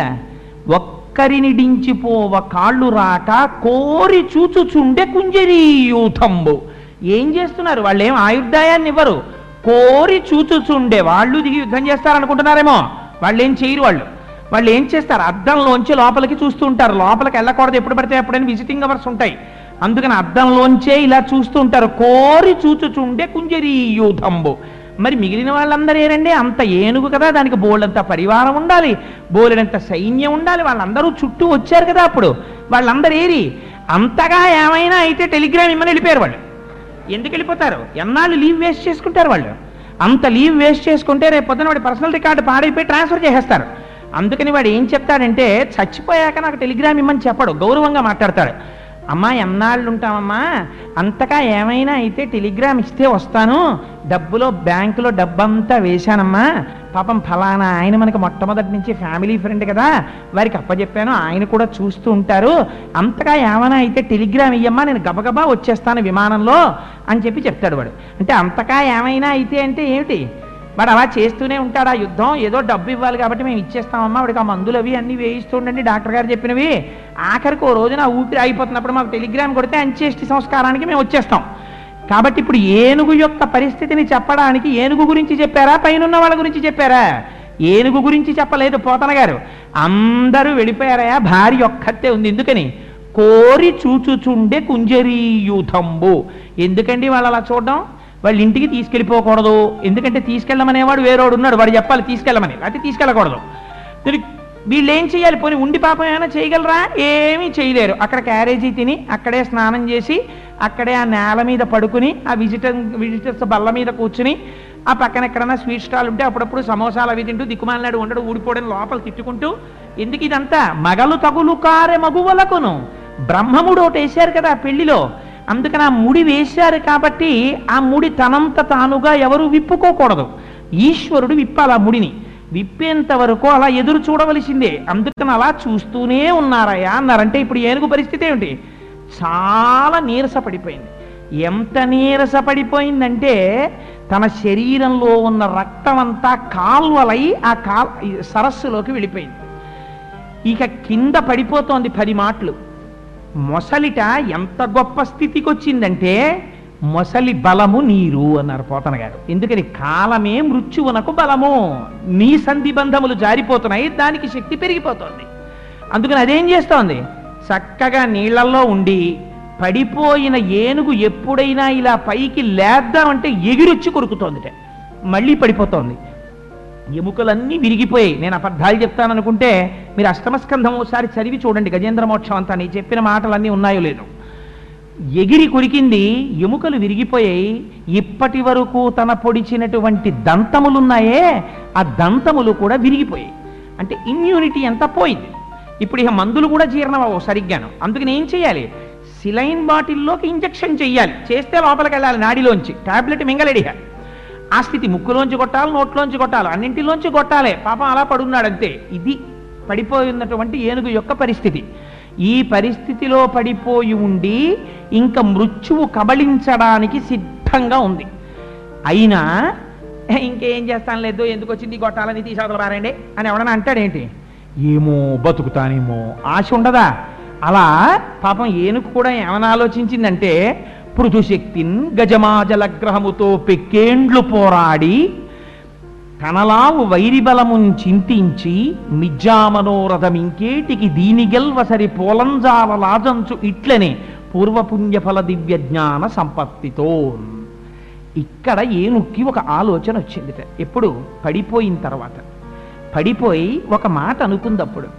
అరే రే ఎంత ఆశ్చర్యకరమైన పని చేశానురా నేను. నానే నానానేక పయూధముల్ వనములోనన్ పెద్ద కాలంబు సన్మానింపన్ దశలక్ష కోటి కరణీనాథుండనయ్యుండి మద్దానాంభ పరిపుష్ట చందన లతాంత ఛాయల్ విహరింపక నీరాశన్ ఇటేల వచ్చితి భయం బిట్లోకదే ఈశ్వరా అది ఆ ఒక్క పద్యం చాలండి మనం ప్రతిరోజు చదువుకుంటే జీవితాన్ని మార్చేయడానికి. నేను అడవిలో ఉండేవాడిని పది లక్షల కోట్ల భార్యలకి భర్తని. ఎంత గొప్పవాణ్ణంటే నా మదజలం కారితే ఆ మదజలం చేత చందనపు వృక్షాలు పైకి లేచాయి. అటువంటి గంధపు చెట్ల నీడలో పడుకుని ఉండేవాణ్ణి. హాయిగా గంధపు చెట్ల నీడలో పడుకోక నాకు ఈ కోరిక ఎందుకు పుట్టింది అసలు? నీరాశన్ ఈ సరోవరంలో దిగాలన్న కోరిక ఎందుకు వచ్చింది దిగాను నీరు తాగి వెళ్ళిపోతే పోయేదే? తాగి వెళ్ళలేదు. అనవసరంగా నీళ్ళలో దిగి అల్లరి చేశాను. భయం బిట్లోకదే ఈశ్వర ఈ మాట మీరు అండర్లైన్ చేసుకోవాలి గజేంద్ర మోక్షంలో. ఎందుకని? ఆహారము మనకి జంతువులకి సమానం. నిద్ర మనకి జంతువులకి సమానం. ప్రత్యుత్పత్తి మనకి జంతువులకి సమానం. భయము ఇది శరీరగతం కాదు. శరీరంలోంచి రాదు భయం. భయం మనస్సుకి సంబంధించింది. ఈ భయం ఎందుకు వస్తుందంటే ప్రాణం పోతుందేమో అని భయం. మృత్యు వచ్చేస్తుందేమో అని భయం. ఇప్పుడు ఆలోచన ఒకటి కొత్తది వచ్చింది ఏనుక్కి. ఏమని? పృథుశక్తిన్ గజమాజలగ్రహముతో పెక్కేండ్లు పోరాడి సంసిధిలంబై తనలావు వైరిబలమున్ చింతించి మిథ్యామనోరథంబింకేటికి దీని గల్వ సరిపోరంచాల రాదంచు ఇట్లనే పూర్వపుణ్యఫల దివ్య జ్ఞాన సంపత్తితో నేను భూమి మీద తిరిగే ప్రాణిని. మొసలో నీటిలో తిరిగే ప్రాణి. భూమి మీద తిరిగే ప్రాణి నీటిలోకి రావడమే బలహీనత. నీటిలో ఉండేటటువంటి ప్రాణి పృథివీ మీద ఉండేటటువంటి ప్రాణిని నీటిలో ఉండి పట్టుకోవడం దాని బలం. అందుకని ఇవాళ ఎంత అందంగా పట్టుకుందోట తెలుసా అండి మొసలి? ఇక ఏమీ కష్టపట్టలేదు. ఎంత అందంగా పట్టుకుంది అని చెప్పేశారంటే పోతన గారు పాదద్వంద్వము నేలమోపి తమను బంధించి పంచేంద్రియ పంచేంద్రియోన్మాదంబున్ పరిమార్చి బుద్ధిలతకున్ మారాకు హత్తించి నిష్ఖేద బ్రహ్మ పదావలంబన క్రియన్ క్రీడించుం. యోగీంద్రు మర్యాదం నక్రము విక్రమించకరి పాదాక్రాంత నిర్వక్రమై. మహాయోగి అయినటువంటి వాడు తన ప్రాణవాయువుని నిలబెట్టి ఊపిరి నిబద్ధించి ఒక్కసారి మనస్సులో ఈశ్వర దర్శనం చేస్తూ భగవంతుడి పాదాలు పట్టుకుని ఆనందం పొందుతూ ఎలా ఉండిపోతాడో అలా ఇవాళ ఏమీ పెద్ద కష్టపడకుండా ఊపిరి బిగపట్టి నేల మీద కాళ్ళు గట్టిగా మోపి ఏనుగు పాదాన్ని పట్టుకుని మొసలుండిపోయింది. ఇప్పుడు ఏమవుతుంది? ఇక ఏనుగు కదలలేని స్థితి వస్తోంది. నీకు కాళ్ళున్నంతసేపు తిరగరాని చోటల్లా తిరిగావు. ఇక వీడు తిరగడు అని నిర్ణయం అయిపోయింది. నాలుగు కర్రలు తెచ్చి తీసుకెళ్ళిపోతారు. తిరగదు కాబట్టి ఆ కాలు. అందుకని కాలు తిరగని చోటుకి వెళ్ళిపోవడానికి ఏనుగు సిద్ధపడుతోంది. మొసలి అంత గట్టిగా పట్టు కూర్చుంది. కూర్చున్న సమయంలో ఆలోచించాడు. నేను ఈ గట్టు మీద ఉన్న వాళ్ళందరినీ నమ్మాను. ఇక వీళ్ళు నాకు ఉపకారం చెయ్యరు. గట్టు మీద ఉన్న వాళ్ళంటే ఎవరు? భార్యలు బిడ్డలు బంధువులు స్నేహితులు వీళ్ళెవరు పరిమారుస్తారు? నన్ను రక్షించేవాడు ఎవరైనా ఉన్నాడా ప్రపంచంలో అని ఆలోచించింది. ఇప్పుడు గుర్తొచ్చాడు. ఎవరు? భగవంతుడు గుర్తొచ్చాడు. మనకి గుర్తొస్తాడా? అంటే పోతన గారు అన్నారు ఏనుక్కి గుర్తొచ్చాడు కానీ నీకు గుర్తొస్తాడని నమ్మకం ఏం లేదు అన్నారు. ఎందుకని? పూర్వపుణ్యఫల దివ్య జ్ఞాన సంపత్తితో పూర్వజన్మలో ఏనుగో పుణ్యం చేసింది. ఆ పుణ్యం వల్ల జ్ఞాపకానికి వస్తోంది. కలడందురు దీనులయడ కలడందురు పరమయోగి గణముల పాలిన్ కలడందురన్ని దిశలను కలడు కలండనెడు వాడు కలడో లేడో ఆలోచన కరెక్టే. చిన్న తేడా ఒకటి చేసింది చివర. కలడందురు దీనులయడ చాలా దీనంగా ప్రార్థన చేసిన వాళ్ళందరినీ రక్షించేటటువంటి వాడు ఒకడు ఉన్నాడు అని అంటుంటారు. కలడందురు దీనులయడ కలడందురు పరమయోగి గణముల పాలన్ రెండు చెప్పారు. ఈ ఇంద్రియాల యొక్క పటాటోపాన్ని తనకు తానుగా నిగ్రహించలేక ఈశ్వరుని యొక్క స్వరూపానికి శరణాగత చేసిన వాడికి అదే రక్షణ. మనస్సుని వెనక్కి తిప్పి జ్ఞాన మార్గంలో యోగిగా నిలబడిపోయిన వాడికి అదే రక్షణ. ఇద్దరికీ రక్షణనిచ్చేటటువంటి వాడు ఒకడు ఉన్నాడు అని చెప్తుంటారు వాడు రక్షిస్తాడని. కానీ ఆ కలడు కలండెనడు వాడు కలడో లేడో ఉన్నాడు ఉన్నాడు అంటారు కానీ వాడు ఉన్నాడో లేడో అని ఓ చిన్న అనుమానం ఒకటి వచ్చింది. సంశయాత్మ వినశ్యతి. ఇదొక్కటి చాలు. వాడు ఉన్నాడో లేడోనండి అని ఓ అనుమానం వచ్చింది అనుకోండి ఈహరాడు రామకృష్ణ పరమహంస ఓ కథ చెప్తుండేవారు. లక్ష్మీదేవితో కలిసి నారాయణుడు కూర్చున్నట్ట. కూర్చుంటే గభాలను లేచి వెళ్ళిపోతున్నట్ట. ఎందుకంటే అలా వెళ్ళిపోతున్నారంది ఆవిడ? అంటే నా భక్తుణ్ణి రాళ్ళిటి కొడుతున్నారంది. అనేటప్పటికి లక్ష్మీదేవి ఒక్కసారి దివ్య దృష్టితో చూసింది. ఎవరైన భక్తుడు? ఒక చాకలివాడు. మహాభక్తుడు. ఆయన్ని పిల్లలు రాళ్ళు పెట్టి కొడుతున్నారు. ఏ ఆయనకు వచ్చిన నామాలు చెప్పుకుంటుంటే. ఆ భక్తుణ్ణి రక్షించడానికని పరిగెడుతున్నారు శ్రీ మహావిష్ణువు. గబగబా వెళ్ళబోతుంటే ఆ భక్తుడు తీసి రాయి విసిరాడు. తన మీద రాళ్ళు విసిరిన వాళ్ళ మీదకి. శ్రీ మహావిష్ణువు వెనక్కి తిరిగి వచ్చేసారు ఏం వచ్చేసారే అంది ఆవిడ. తన రక్షణ తను అన్నారు. అందుకని శరణాగతి అంటే నీ రక్షణ ఎందు నీ ప్రమేయము పెట్టుకొనకుండా ఉండుట. కలడు కలండనెడు వాడు కలడో లేడో. ఏమో ఉన్నాడో లేడో ఈ మాత్రం యుద్ధం కూడా నేను చేయడం మానేస్తే ఇది కుమారులు అసలు మింగేస్తుందో ఏమిటో అని అనుమానం దానికి. అందుకని ఇంకా కొంచెం అనుమానమైనటువంటి స్థితిలో ఉంది. ఇహ ఇప్పుడు ఊపిరాగిపోయేటటువంటి స్థితి వస్తోంది. ఇక్కడ వ్యాసుల వారు అద్భుతమైనటువంటి శ్లోకాలు కొన్ని వేశారు. మీరు గజేంద్ర మోక్షంలో గమనించవలసినటువంటి రహస్యం ఇది. ఇందులో ఏనుగు ఎవరిని పిలిచింది చెప్పండి? తస్మై నమ పరేషాయ బ్రహ్మణేనంత శక్తయే అరూపయోరు రూపాయ నమ ఆశ్చర్యకర్మణి నమ శాంతాయ ఘోరాయ మూఢాయ గుణధర్మిణే నిర్విశేషాయ సామ్యాయ నమో జ్ఞానఘనాయ చ. క్షేత్రజ్ఞాయ నమస్తుభ్యం మహాధ్యక్ష సాక్షిణే పురుషాయ ఆత్మమూలాయ మూల ప్రకృతయే నమ. సోహం విశ్వసృజం విశ్వమవిశ్వం విశ్వవేదసం విశ్వాత్మానం పరం బ్రహ్మ ప్రణతోస్మి పరమం పదం. యోగరంధిత కర్మాణో హృది యోగ విభావితే యోగినోయం ప్రపశ్యంతి యోగేశం తం నతో స్పృహం. నమో నమస్తే కిల కారణాయ నిష్కారణాయ అద్భుత కారణాయ సర్వాగమామ్నాయ మహర్ణవాయ నమోపవర్గాయ పరాయణాయ. ఇంతే పిలిచింది. అంటే ఏమని? పోతన గారు ఎగ్జాక్ట్ ట్రాన్స్లేషన్ వేసేశారు. ఎవ్వని చేజనించు జగమెవ్వని లోపల నుండు లీనమై ఎవ్వని ఎందుడిందు పరమేశ్వరుడెవ్వడు మూల కారణంబెవ్వడనాది మధ్యలయుడెవ్వడు సర్వము తానయైన వాడెవ్వడు వాణియత్మభౌ ఈశ్వరునే శరణంబు వేడెదన్. ఈ సమస్త ప్రపంచాలు ఎవరిలోంచి పుడుతున్నాయో ఎవరిలో నిలబడుతున్నాయో ఎవరిలోకి వెళ్ళిపోతున్నాయో ఎవడు ఈ లోకమునంతటినీ రక్షిస్తూ ఉంటాడో ఎవడు ఒక్కడే అనేక రూపాలలో కనపడుతూ ఉంటాడో ఆయన నృ నర్తకుని భంగి బహుమూర్తులతోడ ఎవడాడు? ఒక నర్తకుడు ఉంటాడు. ఆయనే అనేక పాత్రలు పోషిస్తూ ఉంటాడు. అలా అనేక రూపాలతో ఒక్కడే ఎవరు ఉంటున్నాడో ఎవడు ఘోరమైన స్వరూపంతో ఉంటాడో ఎవడు శాంతమైన స్వరూపంతో ఉంటాడో ఆయనే పాపఫలాన్ని ఇచ్చే ముందు ఘోర రూపంతో ఉంటాడు. అందుకనే కదా అఘోరేప్యో దఘోరేప్యో ఘోర ఘోరధరేప్య అని పిలుస్తాం. ఆయనే ఫలితాన్ని ఇచ్చేటప్పుడు శాంత స్వరూపంతో ఉంటాడు. అందుకే కదా నమస్తే రుద్రమన్యవ ఉతోత ఇషవే నమ అంటున్నాం. ఆయనే చాలా కోపంతో ఉంటాడు. ఆయనే శాంతంగా ఉంటాడు. అలా రెండు లక్షణాలు ఉన్నవాడెవడో ఈ జగత్తంతా వ్యాప్తి చెందినవాడెవడో స్త్రీ పురుష నపుంసక మూర్తియును కాక తిరియక అమూర్తియును కాక కర్మ గుణ భేద సరస ప్రకాశి కాక వెనుక నన్నియుతానగు విభుతలంతూ ఆయన స్త్రీ కాడు పురుషుడు కాడు నపుంసకుడు కాడు కర్మ కాడు జంతువు కాడు అటువంటి వాడెవడున్నాడో వాణ్ణి నేను పిలుస్తున్నాను. ఓ కమలాప్త ఓ వరద ఓ ప్రతిపక్ష విపక్ష దూర కుయో ఓ కవియోగి వందిత ఓ శరణాగతామరానోక ఓ మునీశ్వర మనోహర ఓ విమల ప్రభావ రావే కరుణింపవే తలపవే శరణార్థిని నన్నువే అంది. ఎవరిని పిలిచినట్టు? ఓ కమలాప్త ఓ వరద ఓ ప్రతిపక్ష విపక్ష దూర కుయో. అందరికీ కూడా ఆర్తిని తీర్చేటటువంటి వాడా కమలములకు బాంధవుడైనటువంటి వాడా లోకములను రక్షించేటటువంటి వాడా? నువ్వు వెంటనే బయలుదేరి రావాలి. కవులందరూ ఎవరిని ప్రస్తుతి చేస్తున్నాడో అటువంటి స్వరూపం కదిలి రావాలి. ఆ స్వరూపం ఆడది కాదు. ఆ స్వరూపం మగవాడు కాడు. ఆ స్వరూపం నపుంసకుడు కాడు. ఆ స్వరూపానికి స్వరూపం లేదు. అటువంటి వాడెవడున్నాడో వాడు వెంటనే బయలుదేరి వచ్చి నన్ను రక్షించాలి అంటోంది.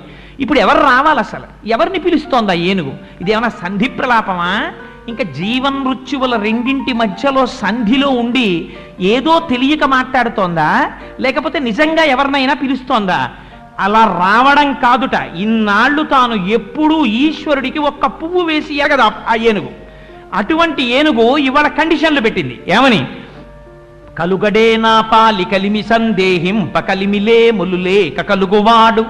నా కడ్డబడరాడెనలిన సాధువుల చేబడి సాధువుల కడ్డుబడిడి వాడు లీలతో నామరాలింపడే మరగుల మొరలెరుంగుచు తన్ను మరగువాడు. ఆది మధ్యాంతములు లేక ఎరలువాడు. భక్త జనముల దీనుల పాలివాడు. వినడే చూడడే తలపడే వేగరాడే అంది. ఎవరు రావాలట? అంటే కలుగడే నా పాలి కలిమి సందేహింప కలిమిలే ములులేక కలుగువాడు. నా దగ్గరికి వెంటనే పరిగెత్తుకుంటూ రావద్దా భగవానుడు? ఎందుకొస్తాడు? కలిమిలే ములులే కలుగువాడు. వీడికి ఐశ్వర్యం ఉందా? ఐశ్వర్యం పోయిందా? అని చూడడం ఆయన లక్షణం కాదు. ఒకనాడు ఏనుగు అంత ఐశ్వర్యంతో ఉన్నప్పుడు నాకు పూజ చేయలేదు. ఇప్పుడు మరణ సదృశమైనటువంటి వేదనని పొందుతూ పడిపోయినప్పుడు నేను గుర్తొచ్చానా? అని అడిగే లక్షణం ఉన్నవాడు కాడు వస్తాడు. లీలతో నా మొరాలింపడే మొరగుల మొరలెరుంగుచు తన్ను మొరగువాడు. మామూలుగా వస్తే నేను ఒప్పుకోను. ఎలా రావాలా? వచ్చేవాడు. నన్ను రక్షించడం కోసమని రావడంలో నేను పడుతున్నటువంటి కష్టాన్ని చూసి తన్ని తాను మరిచిపోయి పరిగెత్తుకుంటూ రావాలి. మొరగుల మొరలిరుంగుచు తన్ను మొరగువాడు. ఆది మధ్యాంతములు లేక ఎరలువాడు వాడికి ఆది ఉండకూడదు మధ్యం ఉండకూడదు అంత ఉండకూడదు అంతటా వ్యాపించిన వాడై ఉండాలి. అటువంటి వాడు రావాలి. భక్త జనముల దీనుల పాలివాడు. వినడే చూడడే తలపడే వేగరాడే. ఎందుకు రాడటువంటి వాడు? అలా రావాలి వచ్చేటప్పుడు ఎందుకు రావాలట? లా ఒక్కింతజు లేదు ధైర్యము విలోలంబయ్యే ప్రాణంబులా ఠావుల్ తప్పెను మూర్ఛ వచ్చే శ్రమం శ్రమంబయ్యడిన్ నీవే తప్ప ఇతప్పరం బెరుగా ఇప్పుడంది మాట. ఇది శరణాగతి. నీవే తప్ప ఇతప్పరం బెరుగ మన్నింపందగున్ దీనునిన్ రావే ఈశ్వరత్మక లావొక్కింతయు లేదు ఏమి బలం లేదు నాకు ఇప్పుడు నా శరీరంలో నేను ఇహ మొసలితో యుద్ధం చేయడానికి నాకు శక్తి లేదు. ధైర్యము విలోలంబయ్యే నా ధైర్యం అంతా నాశనం అయిపోయింది ధైర్యము విలోలంబయ్య ప్రాణంబులా ఠావుల్ తప్పెను ప్రాణములు తమ తమ స్థానములలోంచి కదిలిపోతున్నాయి ఇహ. నీరసం వచ్చేస్తోంది. ప్రాణంబులా ఠావుల్ తప్పెను మూర్ఛ వచ్చే ఇహ స్పృహ పోతోంది. మరణానికి మరణానికి దగ్గర పడుతున్నప్పుడు ఎలా ఉంటుందో చూపించారు పోతన గారు. అందుకని మూర్ఛ వచ్చే తనువుండసెన్ శరీరమంతా డస్సిపోయింది. శ్రమం బయ్యడిన్. ఏం చేశానో తెలియదు కానీ విపరీతమైన అలసట. శ్రమం బయ్యడిన్. నీవే తప్ప ఇతప్పరం బెరుగా. నేనిప్పుడు ఈ గట్టు మీదున్న వాళ్ళెవ్వరిని నమ్మను. నిన్నొక్కడే నమ్ముతున్నాను. నీవే తప్ప ఇతప్పరం బెరుగ మన్నింపందగున్ దీనునిన్.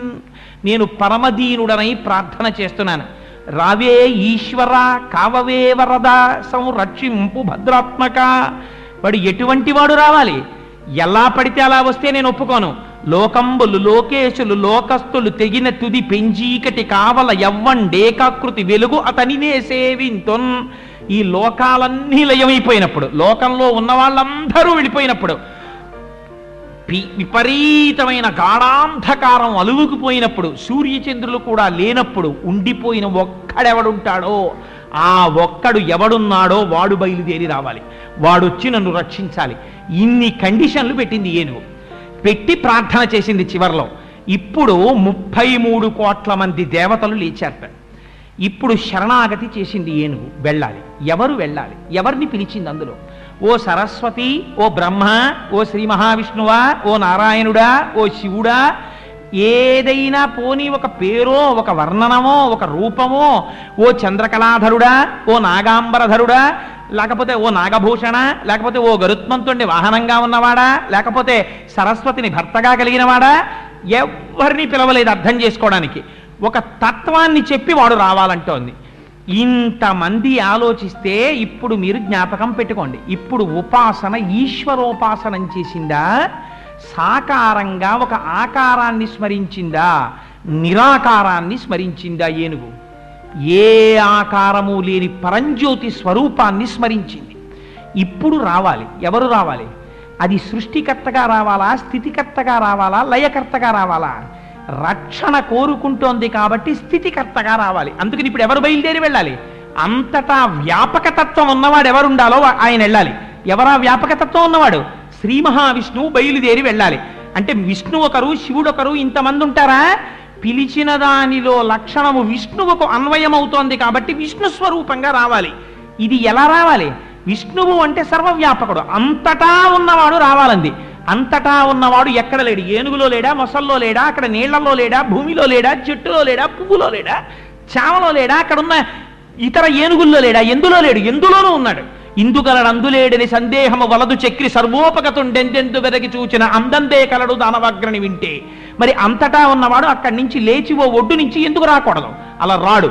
ఎందుకు రాడు? కండిషన్ పెట్టింది. మొరగుల మొరలెరుంగుచు తన్ను మొరగువాడు. ఆ వచ్చేటప్పుడు నా బాధ చూసి తనని తాని మరిచిపోయి రావాలన్నాడు. అందుకని మూలస్థానంలోంచి వచ్చాడు. ఎక్కడి నుంచి వచ్చాడు? అల వైకుంఠపురంబులో నగరిలో ఆ మూల సౌధంబుదాపల మందారవనంతరామృత సర ప్రాతేందు కాంతోపలోత్పల పర్యంకరమా వినోది యగువాపన్న ప్రసన్నుండు. విహ్పల నాగేంద్రము పాహీ పాహీయన కుయ్యాళించి సౌరంభియై. ఎక్కడో అలా వైకుంఠపురంబులో చాలామంది పెద్దలు చెప్తారు ఇక్కడ దాకా వ్రాసిన తర్వాత పోతన గారికి ఇంకా తర్వాత ఎలా అంధీకరించాలో అర్థం కాలేదు. ఎవరు వస్తారు ఎందుకు వస్తారు అర్థం కాలేదు. అర్థం కాక సంధ్యావందనం చేసుకొస్తారని భాగవతాన్ని అక్కడ పెట్టి వెళ్ళిపోయారు. వెళ్ళిపోయిన తర్వాత పోతన గారి వేషంలో రామచంద్ర ప్రభు వచ్చి ఈ పద్యాలు పూర్తి చేశారంటారు. అందుకని నిత్యపారాయణ యోగ్యతలో అంత శక్తి ఆ గజేంద్ర మోక్షానికి. తర్వాత పోతన గారు వచ్చి చూసి ఆశ్చర్యపోయారు అంటారు ఆ పద్యాల్ని. అలా వైకుంఠపురంబులో నగరిలో ఆ మూల సౌధంబుదాపల ఎక్కడో వైకుంఠంలో ఆ రాజమహల్లో ఒక మూల. ఉన్నటువంటి అమృత సరోవరానికి ఒడ్డున ఉన్నటువంటి చంద్రకాంత శిలలో చేయబడినటువంటి వేదిక మీద కలువ పువ్వులతో అమర్చబడినటువంటి పాన్పు మీద లక్ష్మీదేవి యొక్క కొంగు పట్టుకుని ఆడుకుంటున్నటువంటి స్వామి ఏనుగు యొక్క పాహీ పాహీ అన్న మాట తన చెవుల్లో పడిందిట. ఏది పాహీ పాహీ? తనని తాను మరిచిపోయి రావాలని ప్రతిజ్ఞ చేసింది. ఇప్పుడు ఎలా ఎందుకు వస్తున్నాడు? భక్తుడి కోరిక నిలబెట్టడానికి వస్తున్నాడు. శరణాగతి అన్నది ఎంత గొప్పదో చూపిస్తోంది గజేంద్ర మోక్షం. ఈ శరణాగతి చెయ్యడానికి నీకు పూజా మందిరం అక్కర్లేదు. నువ్వు ఎక్కడ ఉండు నువ్వు శరణాగతి చేసి చెయ్యొచ్చు ఈశ్వరుడికి. ఇది నిర్భయత్వాన్ని ఇస్తోంది గజేంద్ర మోక్షం. నువ్వేం బెంగ పెట్టుకోకు నువ్వు ఎటువంటి స్థితిలో ఉండు. ఒక్కసారి పేరు పెట్టి కూడా పిలవలేదు. ఒక పేరు పిల పెట్టి పిలవకుండా ఒక్కసారి తత్వ విచారణం చేసిన భగవానుడు వచ్చాడు నువ్వు పిలవగలిగితే శరణాగతి చెయ్యగలిగితే నమ్మవలసిన వాణ్ణి నమ్మగలిగితే ఎందుకు రాడు భగవంతుడు? అభయం ఇచ్చింది మనకి గజేంద్ర మోక్షం. అందుకని ఎలా వచ్చాట? సిరికింజప్పడు శంఖచక్రయుగమున్ చేదోజి సంధింపడే పరివారంబును జీర డభ్రకపతిన్మన్నింపడు ఆకర్ణికాంత రథం మిల్లము చక్కనొత్తడు వివాద ప్రోద్ధిత శ్రీ కుచోపరి చేలాంచలమైన వీడడు గజ ప్రాణావనోత్సాహి ఆ వచ్చేటప్పుడు తనని తాను మరిచిపోయి రావాలంది అందుకని సిరికించెప్పడు లక్ష్మీదేవికి కూడా చెప్పలేదు ఎక్కడికెడుతున్నాడు చెప్పకుండా శంఖచక్రయుగమున్ చేదోయి సంధింపడు. వ్యాసుల వారు మూలంలో రాసినప్పుడు గరుత్మంతుడి మీద బయలుదేరి వచ్చాడని రాశారు. పోతన గారు రాసినప్పుడు ఆంధ్రీకరించినప్పుడు అలా రాయలేదు. అందుకని సిరికించెప్పడు శంఖచక్రయుగముంజేదోజి సంధింపడు. ఏ పరివారంబును జీరడు. గరుత్మంతుడి మీదకి ఎక్కలేదు. ఏ పరివారానికి చెప్పలేదు. శంఖచక్రాల్ని చేతిలో పెట్టుకోలేదు. ఆ జుత్తంతా ముడివిడిపోయిలా పడిపోయింది. చివిదుద్దు వరకు వచ్చేసింది. ఆ జుత్తిలా పైకి తీసుకోలేదు. ఆడుకుంటున్న లక్ష్మీదేవి యొక్క పవిట కొంగుని కూడా విడిచిపెట్టలేదు. పెద్ద పెద్ద అంగలేసుకుంటూ వెళ్ళిపోతున్నాడు. పవిట కొంగ ఆయన చేతిలో ఉండిపోయిందేమో పెద్ద ఆర్తితో పిల్లవాడి కేక వినగానే తండ్రి ఫైల్ రాసుకుంటున్నవాడు పెన్ను పట్టుకు పరిగెత్తుకెళ్ళిపోయినట్టు చేతిలో పెన్ను ఎందుకయ్యా పట్టుకొచ్చావు? దానికి ఏం అర్థం లేదు. పెన్ను పట్టుకున్నవాడు పట్టుకున్నట్టు వెళ్ళిపోయాడంతే అలా లక్ష్మీదేవి యొక్క కొంగు చేతిలో పట్టుకున్నవాడు పట్టుకున్నవాడు పట్టుకున్నట్టు పరిగెత్తుకెళ్ళిపోతున్నాడు. వెళ్ళిపోతుంటే ఇప్పుడు అమ్మవారి కొంగు చేతిలో ఉండిపోయింది అమ్మవారు పరిగెడుతోంది తమ వెంటన్ సిరి లచ్చి వెంట నవరోధ వ్రాతమున్ దాని వెనుక పక్షీంద్రుడును ధను కౌమోదికి శంఖచక్ర నికాయంబును నారదుండు ధ్వజనీకాంతుడు తావొచ్చి రొయ్యన వైకుంఠపురంబునన్ కలుగువా రాబాల గోపాలమున్. ఆ వెనకాతల ఇంకా తన వెంటన్ సిరి ఆ వెనకాతల లక్ష్మీదేవి వచ్చేస్తోంది. లక్ష్మీదేవి వెనకాతల శంఖచక్రాలు వచ్చేస్తున్నాయి గదొచ్చేస్తోంది ధనస్సు వచ్చేస్తోంది. ఆ వెనకాతల నారదుడు వచ్చేస్తున్నాడు విశ్వక్సేనుడు వచ్చేస్తున్నాడు వైకుంఠంలో ఉన్నటువంటి పరివారం అందరూ వచ్చేస్తున్నారు. అందరూ కలిపి పరుగు పరుగు పరుగు పరుగు పరుగు పరుగును వచ్చేస్తున్నారు వచ్చేస్తుంటే పోతన గారు మనకి లైవ్ టెలికాస్ట్ ఇచ్చారండి. శరణాగతి చేసిన వాడి కోసం పరమాత్మ తీసేటటువంటి పరుగులు ఎలా ఉంటాయో మనకి చూపించారు.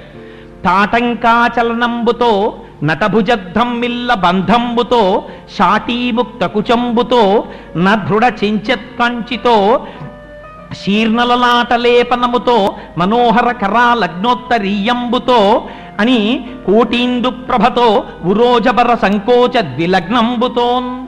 అందరికన్నా కష్టపడింది ఎవరయ్యా అంటే మా అమ్మే. ఎందుకని పవిట కొంగు పట్టుకుని వెళ్ళిపోతున్నాడు.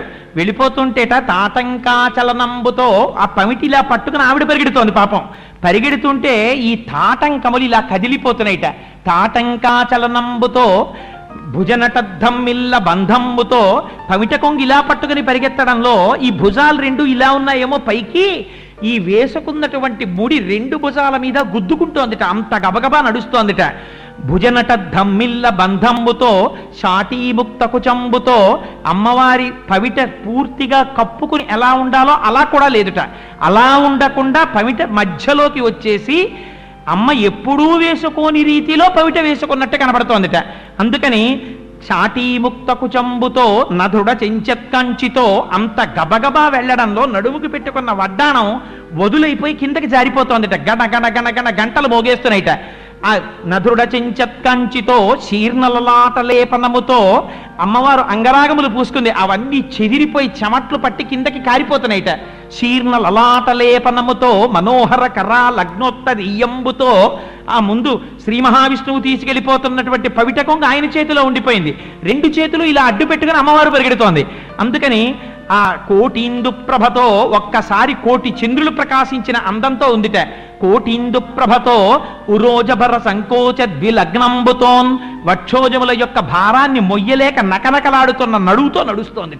ఎందుక మాట అనడం? ఆవిడ జగత్తుకంతటికి తల్లి కనుక పాలు తాగి మనం బతుకుతున్నాం కనుక. అటువంటి అమ్మ అంత కష్టపడి పరిగెడుతోంది ఆ రోజున. పరిగెడుతుంటే ఇలా ఎప్పుడూ చూడలేదు శ్రీ మహావిష్ణువుని. ఇదేమిటి ఇలా వెళ్ళిపోతున్నాడు ఈయన? తను వెంచేయుపదంబు పేర్కొనడనాథ స్త్రీ జలా జనాలాపముల్ వినెనో మృత్యులు మృత్యురించిర ఖలుల్ వేద ప్రపంచంబులన్ ధనుజానీకము దేవతానగరిపై దండెత్తెనో భక్తులన్ కని నారాయణుడేడి తెలుపుడని ధిక్కారించిరో దుర్జనుల్. అమ్మవారు అనుకుంటోందట మనస్సులో ఎప్పుడు వెళ్ళిపోతుంటారట భగవంతుడు ఇలా ఎవరికి చెప్పకుండా చెయ్యకుండా పెరిగితే సందర్భాలు కొని చెప్పింది అమ్మవారు. ఎప్పుడు? తను వెంచేయుపదంబు పేర్కొనడనాథ స్త్రీ జనాలాపముల్ విననో. అన్నీ శరణాగతే. ఎప్పుడైనా ఆడవాళ్ళు చాలా కష్టంలో ఉండి గోవిందా కృష్ణ అంటే ఇలా పరిగెత్తాడు. ఒకసారి ఇప్పుడు ద్రౌపది మాన సంరక్షణం కోసం పరిగెత్తాడు. అందుకని తను వేంచేయు పదంబు పేర్కొనడనాథ స్త్రీ జనాలాపముల్ విననో మృత్యులు మృత్యురించుల కలుల్ వేద ప్రపంచంబులన్. దొంగలు వేదాలను ఎత్తుకుపోయారేమో ఒకవేళ సోమకుడు మొదలైన వాళ్ళు. అప్పుడు మళ్ళీ లోకాన్ని నిలబెట్టడానికి ఆయన పరిగెడుతుంటాడు. అందుకని మృత్యుల్ మృత్యురించిరో కలుల్ వేద ప్రపంచంబులన్. ధనుజానీకము దేవతానగరిపై దండెత్తెనో ఒకవేళ రాక్షసులు దేవతానగరం మీదకి యుద్ధానికి వచ్చారేమో భక్తులంకని నారాయణుడేడి తెల్పుడని ధిక్కారించిరో దుర్జనుల్. చిన్న పిల్లల్ని పట్టుకుని ఎక్కడున్నాడు రా భగవంతుడు చూపమని రాక్షసులైనటువంటి వాళ్ళు నిగ్రహిస్తున్నారేమో. ప్రహ్లాదాదులకు వచ్చినటువంటి కష్టం. అందుకని ఇటువంటప్పుడు స్వామి వెడుతుంటాడు. ఏమో ఏం జరిగిందో అని అమ్మవారు ఆశ్చర్యపోతోందిట. ఈ చుట్టూ ఉన్న పరివారం అందరూ వచ్చి అమ్మా ఇలా ఎప్పుడు స్వామి వెళ్ళడం మేము చూడలేదమ్మా. ఎక్కడికెడతాడో అడగడానికే మాకు భయం వేస్తోంది తల్లి. నువ్వెళ్ళడుగమ్మా అంటారు వాళ్ళు. ఏమడుగుతుంది? ఒక పక్క పవిటకం కట్టుకుని వెళ్ళిపోతున్నాడు. ముందుకెడదామంటే అడుగులలో అడుగులు పడిపోయి తడబడి కింద పడిపోతుంది తల్లి. ముందుకెడితే మాట్లాడాలా లేడు? స్వామి చెమటలు పట్టి గబ గబ గబ గబ ఆంగలేసుకుంటూ వెళ్ళిపోతున్నాడు. మత్తేభాలు మత్తేభాలు పడిపోయి ఇంకా మళ్ళీ మత్తేభం రక్షింపబడే వరకు పోతున్న గారికి. అంత ఆర్తితో పడ్డాయి పద్యాలు పోతన గారి దగ్గర. అందుకని అంత తొందరగా వెళ్ళిపోతుంటే అడిగెదనని కడుబడి జను అడిగిన తన మగడు నుడుబట నిన్నడయ్య బెడ్డ వెడబెడ్డ సిడ్డి ముడ్డిద డబడ్డ నడ్డుగిడ్డు నడ్డుగిడ్డదు చెడ్డిమ నడుగిడ్డునే డలన్ ఆ తడబడిపోయి అడుగులు తడబడిపోతూ ఆయన కాళ్ళల్లో కాళ్ళేసుకుంటూ నడవలేక పరిగెత్తుతూ చెమట పడుతూ వెళ్ళిపోతోందిట. అసలు కష్టం అంతా వెళ్ళిపోతున్నాయని బాగానే వెళ్ళిపోతున్నాడు. కష్టాలన్నీ పాపం మా అమ్మకొచ్చాయి. ఎందుకని? నిటలాలకములంట నివురు జుంజుమ్మ నిముక సరోజము నిండ ముసురుదేంట్లు నలుల నోపక జిల్క ఆ నలుల నోపక జిల్క అని ఆ ఆ చిలుకలు పెదవిని కొనకడానికి వచ్చేయట. శుకములను తోల చక్షుర్మీనములకు మందాకిని పాఠీన లోకమెగుచు. మీనపంక్తులు దాట మేతీగతో రాయ శంపాలతలు మింట సరణిగట్టు శంపలను గెలువ చక్రవాకంబులు కుచయుగంబును తాకి కొవ్వు చూపు. మెలత మెగులు పిరిది మెరుగు దీవయుపోలె జలదువర్ను వెనుక జనెడునప్పుడు అంట పోతన గారు నిటలాలకములంట నిబురు జుంజుమ్మ నిముఖ సరోజము నిండము సురుదేంట్లు. అమ్మవారు వెళ్ళిపోతుంటే అమ్మవారి ముఖాన్ని చూసి పద్మాననే పద్మవూరు పద్మాక్షి పద్మ సంభవే కదా. అమ్మో ఎంత పెద్ద పద్మం వచ్చిందో. ఇందులో ఉన్నటువంటి తేనె తాగుదామని తుమ్మిదలన్నీ వచ్చేసాయిట. వచ్చేస్తే అమ్మవారి చూసి ఓరి మీ మిహమిచ్చ పద్మం కాదే నేను లక్ష్మీదేవినే. పొండే అని పాపం ఓ పవిట కొంగి ఇలా పట్టుకుని ఓ చేత్తో తుమ్మిదల్ని తోసుకుందిట. నిటలాలకములంట నిబురు జుంజుమ్మ నిముక సరోజము నిండ ముసురుదేంట్లు అని ఆ తుమ్మెదల్ని పక్కకి తోసేస్తే అక్కడ ఉన్నటువంటి చిలుకలు వచ్చి అమ్మవారి కింది పెరివిని చూసి ఇదేదో బాగా ముగ్గిన దొండపండు దీన్ని కొరుకుదామని చిలుకలు వచ్చేయట ఆ చిలుకల్ని పక్కకి తోసేసిందట. అయ్యో ఇది దొండపండు కాదే నా పెరివే అని. సుఖములనుతో ఒక చక్రవాకంబులు కుజయుగంబులు తాకి కొవ్వు సూపు అని ఇంకొంచెం ముందుకెళ్ళేటప్పటికి అమ్మవారి కళ్ళు చూసేయట చూసి అబ్బో అమ్మవారికి మీనాక్షి అని పేరు కదా చిన్న చిన్న చేప పిల్లల్లా ఉంటాయి ఆ కళ్ళు. చిన్న చిన్న చేప పిల్లలు భలే ఉన్నాయి. ఈ చేపల్ని మింగేద్దామని మందాకిని పాఠీన లోకమెగుచు. ఆకాశగంగలోంచి పెద్ద పెద్ద చేపలు వచ్చేటి కళ్ళు తినేద్దామని. అయ్యో అయ్యో ఇవి చేపలు కావే నా కళ్ళని అమ్మవారి చేపల్ని తోసేసిందిట. ఇంకొంచెం ముందుకెళ్ళిందిట. అమ్మవారి శరీరం అంతా మెరుపు తీగలా ఉంటుంది కదా. అమ్మో మెరుపులు వెళ్ళిపోతున్నాయి. దేవేంద్రుడు వర్షం పడమని ఆజ్ఞాపించాడులా ఉందనుకుని మెరుపులన్నీ వచ్చేసాయిట. వచ్చేస్తే అమ్మవారు చూసి అయ్యో అయ్యో నేను నా లక్ష్మీదేవినే మెరుపు కాదు పక్కకు పోండని మెరుపుల్ని తోచేసిందిట అమ్మవారి వక్షోజాల్ని చూసి చక్రవాక పక్షులు చక్రవాక పక్షులు అనుకుని వచ్చి గుద్దుకున్నాయిట. చెయ్యుగం బును తాపి కొవ్వు సూపు మెలత మొగిలి పిరిది మెరుగుతీ వయుపోలె జలదువర్ను వెనుక జనెడునప్పుడు. నీలతో జత మధ్యస్థ విద్యుల్లేకే భువాస్వర అంటాం కదా. అలా స్వామి వెనకాతల వెళ్ళిపోయేటప్పుడు అమ్మవారు అన్ని కష్టాలు పడి అయ్యతో కలిసి ముందుకెళ్ళిందిట. ఇంత వెళ్ళిపోతుంటే తెల్లబోయిన వాళ్ళు ఎవరో తెలుసా అండి? ఎవరి పనుల్లో వాళ్ళు ఉన్నారు? అన్ని లోకాల్లో వాళ్ళును. ఒక్కసారి ఎందుకో ఇలా ఆకాశంలోకి చూశారు. ఉపన్యాసం అయిపోయిన తర్వాత మనందరం బయటికి వెళ్ళేటప్పటికి ఓ పట్టు పీతాంబరం కట్టుకుని శ్రీ శ్రీ మహావిష్ణువు వెనకాతల తెల్లచీర కట్టుకుని లక్ష్మీదేవి శంఖం చక్రం అన్నీ వెళ్ళిపోతున్నాయి అనుకోండి మనం ఏమనుకుంటాం? ఒక్కొక్కడు ఒక్కొక్కటి చెప్తాడు. పోతన గారు కూడా అంతే లైవ్ టెలికాస్ట్ ఇచ్చారు. చను దించన్ ఘనుడల్లవాడ హరి పజ్జంగంటి రే లక్ష్మి శంఖ నినాదమ్మది చక్రమల్లదే. భుజంగధ్వంసయున్వాడే క్రన్నన నేతించనటంచు నమో నారాయణాయేతి. నిస్మనులై మృక్రిమింట హస్తి దురవస్థావక్రికించ క్రికిన్. ఒక్కొక్కళ్ళు చూశారట. అయ్యయ్యో చూశారా? చను దించన్ ఘనుడల్లవాడ హరి. అరిగరిగరిగో స్వామిని చూడండి ఎంత అందంగా ఉన్నారో. జలధరదేహు నాజాను చతుర్బాహు సరసీ అసుత్ర కంకణ కేయూర శ్రీవత్సలంచనంచిత విహారు. మరుకుండల ప్రభాజిత కుంతలలాటు వైఢూర్య మణిక నవర కిరీటు. అటువంటి స్వామి ముందెళ్ళిపోతున్నారు పట్టు పీతాంబరం కట్టుకుని మెడలో కౌస్తుభమాల వేసుకుని అవన్నీ ఆ వైజయంతిమాల వేసుకుని కౌస్తుభ వజ్రంతో ముందు స్వామి పెడుతున్నారు. చూడండి చూడండి అన్నారు. ఈ పక్కన ఉన్న వాళ్ళు ఉన్నారు పజ్జంగంటిరే లక్ష్మి అదిగోరా వెనకాట లక్ష్మీదేవి పెడుతోంది. చూడండి చూడండి అన్నారు. పజ్జంగంటిరే లక్ష్మి శంకరినాదమ్మలే వీళ్ళు ఇలా నిలబడిపోయారా? ఆ ప్రొసెషన్ వెళ్ళిపోతోంది. వెళ్ళిపోతున్నప్పుడు చూస్తున్నవాడు ఏమంటాడు? అదిగో అది చూసారా అది చూసారా అంటాడు. శంఖ నినాదమ్మదే స్వామివారి చేతిలో శంఖం వెళ్ళిపోతోంది. చక్రమల్లదే అదిగో సుదర్శనం వెళ్ళిపోతోంది. చక్రమల్లది భుజంగధ్వంసయున్వాడే. అడిగో గరుత్మంతుడు ఒక్కడు వెనకాలెడుతున్నాడు. ఇవాళ స్వామి నడిచి వెళ్ళిపోతున్నారు. భుజంగధ్వంసయున్వాడే. క్రన్నన నేతించ నటంచు వేల్పులు నమో నారాయణాయేతి నిష్పనులై మ్రొక్కిరి మెంట హస్తి దురవస్థావక్రికించెక్రికిన్ అడిగోరా వెళ్ళిపోతున్నాడు ఏనుగుని రక్షించడానికి ఎంత తనని తాను మరిచిపోయి పరిగెడుతున్నాడో చూడండి రా స్వామి. అని నమో నారాయణాయేతి స్వామి నమో నారాయణ నమస్కారాలు చేస్తున్నారట గబ గబ గబ గబ వెళ్ళిపోయాడు తండ్రి. వెళ్ళిపోయి ఒక్కసారి ఆ ఏనుగుని చూశాడు. ఆ మొసలి యొక్క నోటిలో కర్ర కర్ర కర్ర కర్ర నవిలేస్తోంది కాల్ని. అంతిమ శ్వాసతో కన్నుల వెంట నీరు కారిపోతుండగా నిలబడి ఉన్నాడు వెంటనే ఒక్కసారి తన సుదర్శనానికి ఆజ్ఞ ఇచ్చాడు. ఆ చక్రం వెళ్ళింది పెద్ద చప్పుడు చేసుకుంటూ నీటిలో దిగింది ఆ మొసలి యొక్క కుత్తుకని కత్తిరించేసింది. ఆ గొంతు తెగిపోగానే తన కాలు బయటికి తీసుకుని అడుగు తీసి అడుగు వెయ్యలేక ఒడ్డున కనబడుతున్నటువంటి స్వామిని చూసి ఒక తామర పువ్వు ఒకటి తొండంతో పట్టుకుని పైకెక్కుతోందిట ఏనుగు. ఎక్కుతుంటే పోతనగారు అన్నారు మకరం ఒకటి రవిసొచ్చను మకరము మరి ఒకటి ధనదు మాటున డాగెన్ మకరాలయమున తిరిగెడు మకరంబులు కూర్మ రాసి మరుగున కరిగెన్. మకరం అన్న పేరునవని పారిపోయేట ఆ రోజున లోకంలో. ఎందుకని? ఆ రోజున సుదర్శన చక్రం మకరం అంటే మొసలి. మొసల్ని చంపింది. మకరం అని ఇంకోళ్ళకి ఎవరికైనా పేరుంటే చంపేస్తుందేమోనని మకరం ఒకటి. రవిజొచ్చెను ద్వాదశ రాశుల్లో మకర రాశి అని ఒక రాశి ఉంది. ఆ రాశికి భయం వేసింది అమ్మో చక్రం వచ్చి దీని పేరు మకర రాశి అని నన్ను చంపేస్తుందేమో అని సూర్యుల్లోకి పారిపోయింది మకరం ఒకటి. రవిజొచ్చెను మకరము మరి ఒకటి. ధనదు మాటున్న డాగెన్. నవనిధులలో మకర నిధి అని ఒక నిధి ఉంది. అది కుబేరుడు చాటుకెళ్ళిపోయి దాక్కుందిట. ఇంకొకటి అక్కడ ఉండేటటువంటి మొసళ్ళన్నీ కూడా ఆదికూర్మంసాటికి వెళ్ళిపోయి దాక్కున్నాయిట. ఎందుకని? అది కూడా శ్రీ మహావిష్ణువు యొక్క స్వరూపం కదా. అందులో ఆదికూర్మంసాటికి వెళ్ళి దాక్కున్నాయిట. అందుకని సృష్టిలో మకరం అని పేరున్నవన్నీ పారిపోయిట ఆ రోజున. మకరం ఒకటి రవిజొచ్చను మకరము మరి ఒకటి ధనదు మాటున డాగెన్. మకరాలయమున తిరిగెడు మకరంబులు. కూర్మ రా కూర్మ రాజు మరుగున కరిగెన్ అని అన్ని మకరాలు వెళ్ళిపోయేట.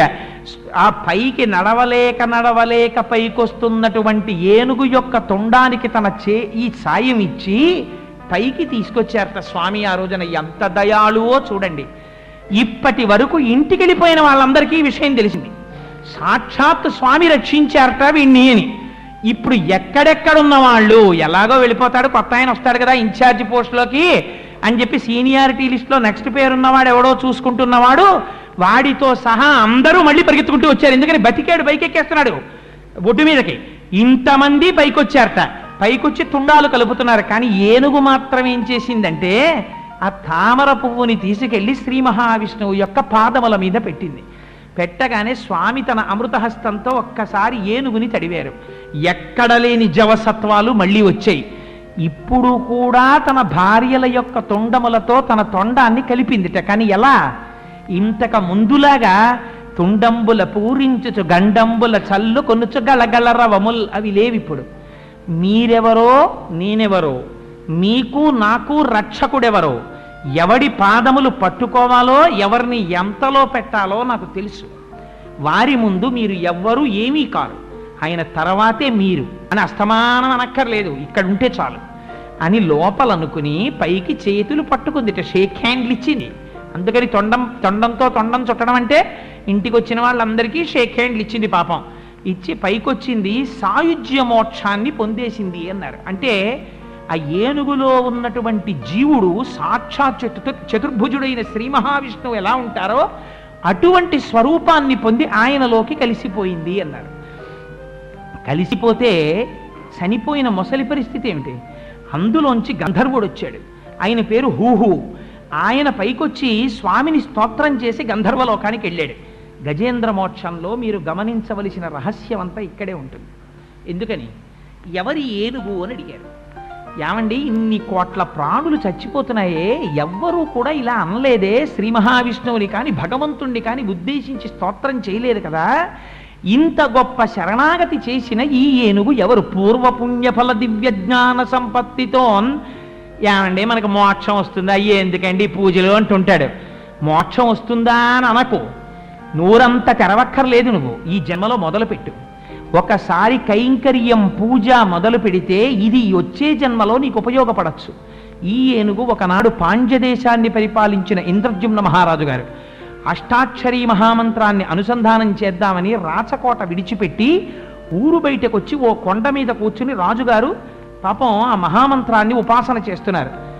ఉండగా అక్కడికి ఎవ్వరూ ఊహించనటువంటి రీతిలో కలశజుండ చోటికి వచ్చి లేవక పూజింపక ఉన్న మౌనికని నవ్యక్రోధుడై మూఢా లుబ్ధకరీంద్రోత్తమ యోని పుట్టుమని శాపంబిచ్చ భూవల్లభ. ఒకనాడాన్రుపుడచ్యుతున్మనములో నూహించుచున్మౌని అయి ఎకలంక స్థితియున్నచో ఆ రాజు అక్కడ కూర్చుని మౌనంగా అష్టాక్షరీ మంత్రాన్ని జపం చేసుకుంటుంటే అగస్త్య మహర్షి వచ్చారు. నేను అష్టాక్షరీ మహామంత్రాన్ని అనుసంధానం చేసుకుంటున్నాను. అగస్త్యుడు వస్తే మాత్రం లేని లేవడం ఎందుకు? లేవలేదు ఆ ఇంద్రజమ్న మహారాజు గారు. మీరు ఎంత పూజ చేసుకుంటూ ఉండండి పూజ కన్నా గొప్పది ఇంటికి భాగవతులు రావడం. అసలు ఇంట్లో కార్యం నెరవేరిందని గుర్తు ఏమిటో తెలుసా? ఇంటికి శుభం జరుగుతుంది అని గుర్తు ఎప్పుడు అంటే ఇంటికి శుభం జరుగుతుంది అని గుర్తు మహాత్ములైన వాళ్ళు ఆ ఇంట్లో అడుగు పెట్టినప్పుడు. ఊరక రారు మహాత్ములు వారధముల ఇండ్ల కడకు బొచ్చుటలెల్లన్ కారణము మంగళములకు నీవొచ్చుట శుభము మాకు నిజము మహాత్మా. ఆయనే అనవసరంగా అదే పనిగా తిరిగేవాడు కాడు. ఎందుకో వచ్చాడు. ఆయన రావడం నీ ఇంటికి మంగళప్రదం. ఆ వచ్చినటువంటి వాడు శూన్య హృదయంతో అవమానింపబడి సత్కరింపబడక వెళ్ళిపోయాడు అనుకోండి ఆ అందువల్ల ఈశ్వరుడికి అపారమైన ఆగ్రహం కలుగుతుంది. దానివల్ల వాడు పొందేటటువంటి విపత్తు అంతా ఇంత కాదు. అందుకని రక్షించాలనుకున్నాడు అగస్త్యుడు నేను వచ్చాను. అగస్త్యుడు అంటే సామాన్యుడు కాడు మహానుభావుడు. అటువంటి అగస్త్య మహర్షి వస్తే లేవలేదు ఇంద్రజుమ్న మహారాజు గారు. అష్టాక్షరీ మంత్రం చేసుకుంటున్నాను అనుకున్నాడు. లేవకపోయినటువంటి కారణం చేత కాళ్ళకి నీళ్ళిచ్చి తాగమని కల కాస్త ఆచమనీయం ఇవ్వకపోయినటువంటి పాపానికి రాబోవు జన్మలలో అనుభవించవలసినటువంటి పాప ఫలితాన్ని ఊహించి ఉద్ధరించడం కోసమని అనుగ్రహించాడు. అది శాపం అంటే. ఎన్ని కోట్ల జన్మలో ప్రవర్తించావు కన కాబట్టి ఏనుగు యోనిలో జన్మించు అన్నాడు. అందుకని ఏనుగు యొక్క లక్షణాలు వచ్చాయి పృథుశక్తిని భూమిని పట్టుకుని ఉండడం అంటే సంసారంలో మగ్నుడై ఉండడం. అన్ని ప్రాణుల కన్నా తక్కువ ఎగిరేది ఏనుగు. ఏనుగు ఎక్కువ ఎగరలేదు. ఎందుకంటే తన ఒంటి బరువే తనకి అడ్డొస్తుంది. అలా మనం ఈశ్వరుడి వైపుకి ఉన్ముఖం కాలేం. ఎందుకని లోపల సంసారం అనే బరువు మనకు ఉండిపోయింది. అందుకని మనకదే చెప్తున్నారు.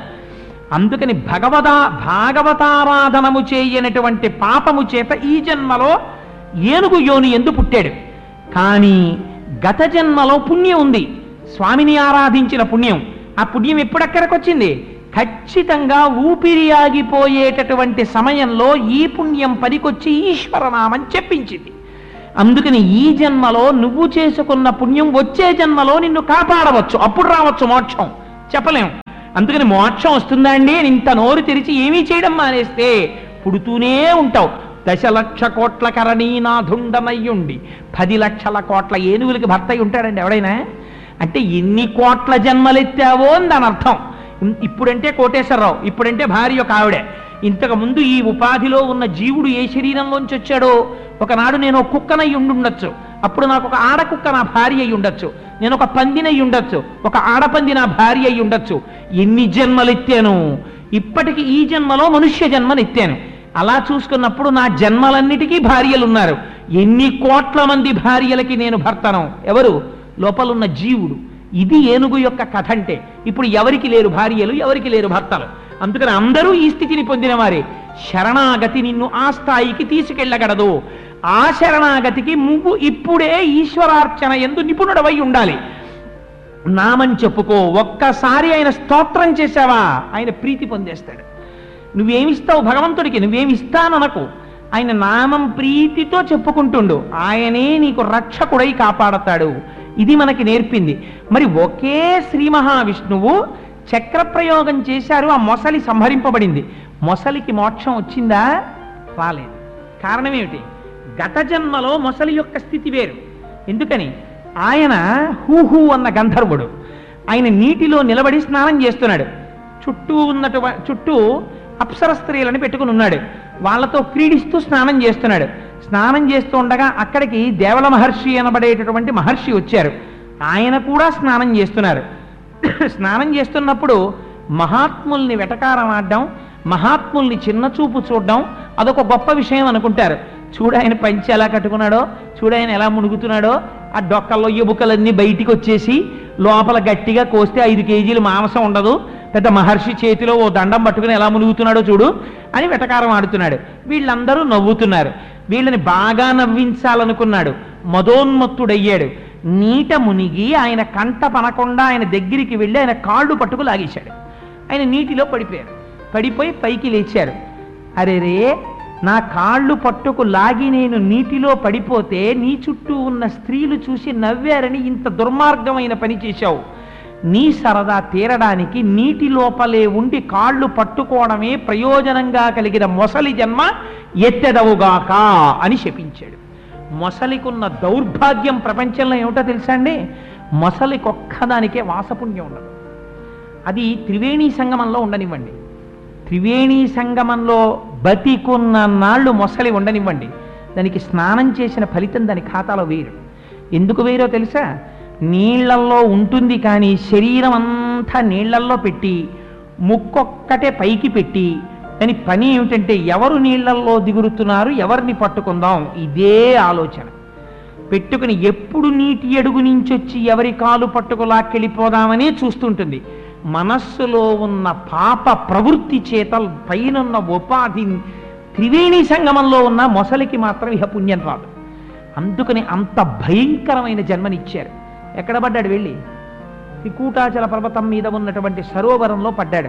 ఎప్పుడు నీకు మళ్ళీ శరణం? అంటే చక్రధారలకి నీ గొంతు తెగిపోవాలి. తెగిపోతే నీకు మోక్షం అన్నారు.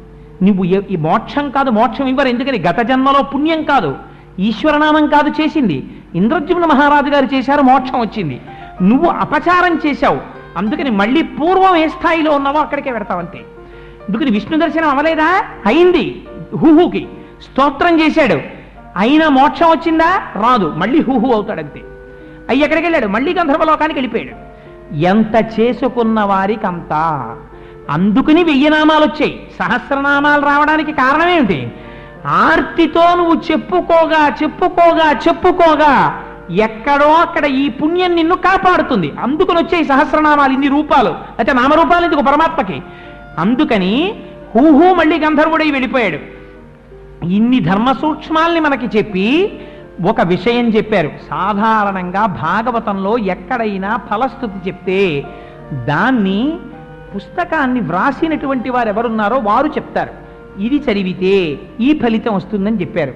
కానీ అపారమైన కృప వహించి గజేంద్ర మోక్షానికి మాత్రం సాక్షాత్తుగా శ్రీమన్నారాయణుడు ఫలస్థుతి చెప్పాడు. ఎంత గొప్ప ఫలస్థుతో చెప్పి తెలుసా అండి? నరనాథ నీకును నాచేత వివరింపబడిన గజరాజమోక్షణ కథ విను వారికి యశములిచ్చును దురితాపహంబు. దుస్వప్ననాశంబు దుఃఖ సంహారంబు ప్రొద్దున మేల్గాంచి పూత వృత్తి నిత్యంబు పటియించు నిర్మలాత్మకులైన విప్రులకు బహు విభవమమరు.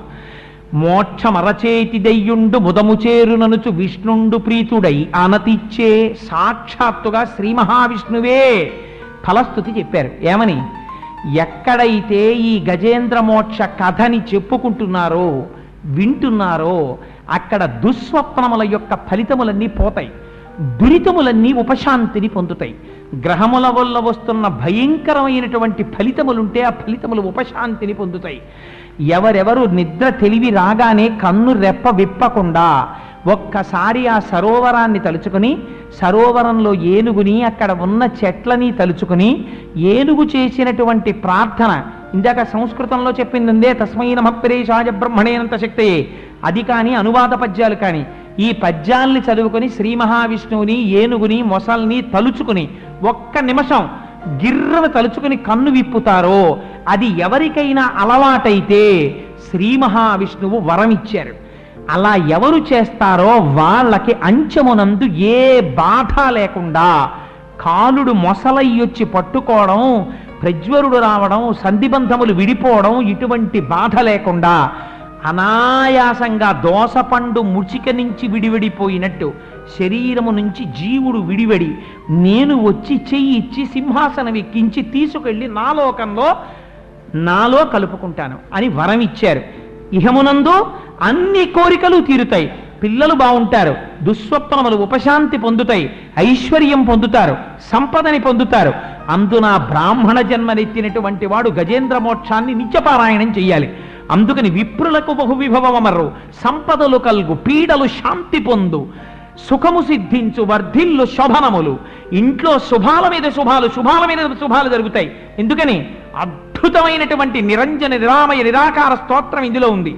అటువంటి పరబ్రహ్మ స్తోత్రం ఉంది కాబట్టి ఎక్కడ గజేంద్రమోక్ష నిత్యపారాయణ జరుగుతుందో అక్కడ అటువంటి ఫలితం వస్తుంది.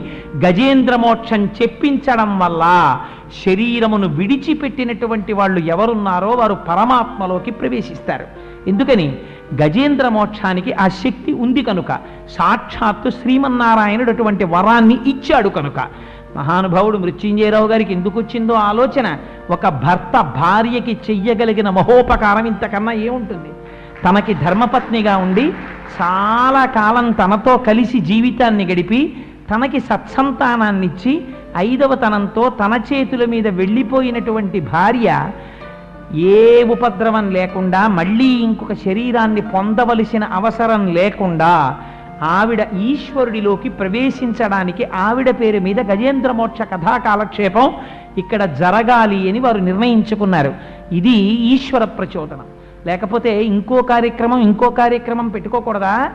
ఆ కార్యక్రమం వెళ్ళిపోయినటువంటి జీవుణ్ణి ఆత్మలోకి కలపలేదు. కలపగలిగినటువంటి శబ్దశక్తి కలిగినది ఒక్క గజేంద్ర మోక్షమే అందుకని వారు అడిగారు అంతకన్నా నా జన్మకి ధన్యమే ఉంటుంది. ఒక మహాపురుషుడికి అటువంటి సత్సాంప్రదాయం కలిగినటువంటి వ్యక్తికి నా కంఠం ఉపయోగపడగలిగితే అటువంటి వారి యొక్క ఆత్మకి ఉద్ధరించడానికి నా కంఠములోంచి వచ్చే శబ్దం ఉపయోగపడగలిగితే నా జన్మ ధన్యమవుతుంది. నాలుగు మాటలు ఈశ్వరుడి స్తోత్రంగా చెప్పుకోవచ్చని వచ్చాను తప్ప నాకేదో వచ్చనో మీకు రాదనో నేను చెప్పగలిగిన వాడినో మీరు నా దగ్గర నేర్చుకోవలసిన వాళ్ళనో చెప్పిన వాడనో కాను అని పునః పునః విజ్ఞాపన చేస్తూ మంగళాశాసనపరై మదాచార్య పురోగమై సర్వైశ్చ పూర్వైరాచార్యై సత్కృతాయాస్తు మంగళం. మంగళం కోసలేంద్రాయ మహనీయ గుణాత్మనే చక్రవర్తి తనూజాయ సర్వభౌమాయ మంగళం. ఉమాకాంతాయ కాంతాయ కామితార్థప్రదాయినే శ్రీగిరీశాయ దేవాయ మలినాథాయ మంగళం. కరచరణ కృతం వా కర్మ వాక్కాయుజం వా శ్రవణనైనజం వా మానసం వాపరాధం విహితమ విహితం వా సర్వమేత్తక్షమస్వ శివ శివ కరుణాబ్ధే శ్రీ మహాదేవ శంభో. సర్వం శ్రీ ఉమామహేశ్వర పరబ్రహ్మార్పణమస్తు. స్వస్తి.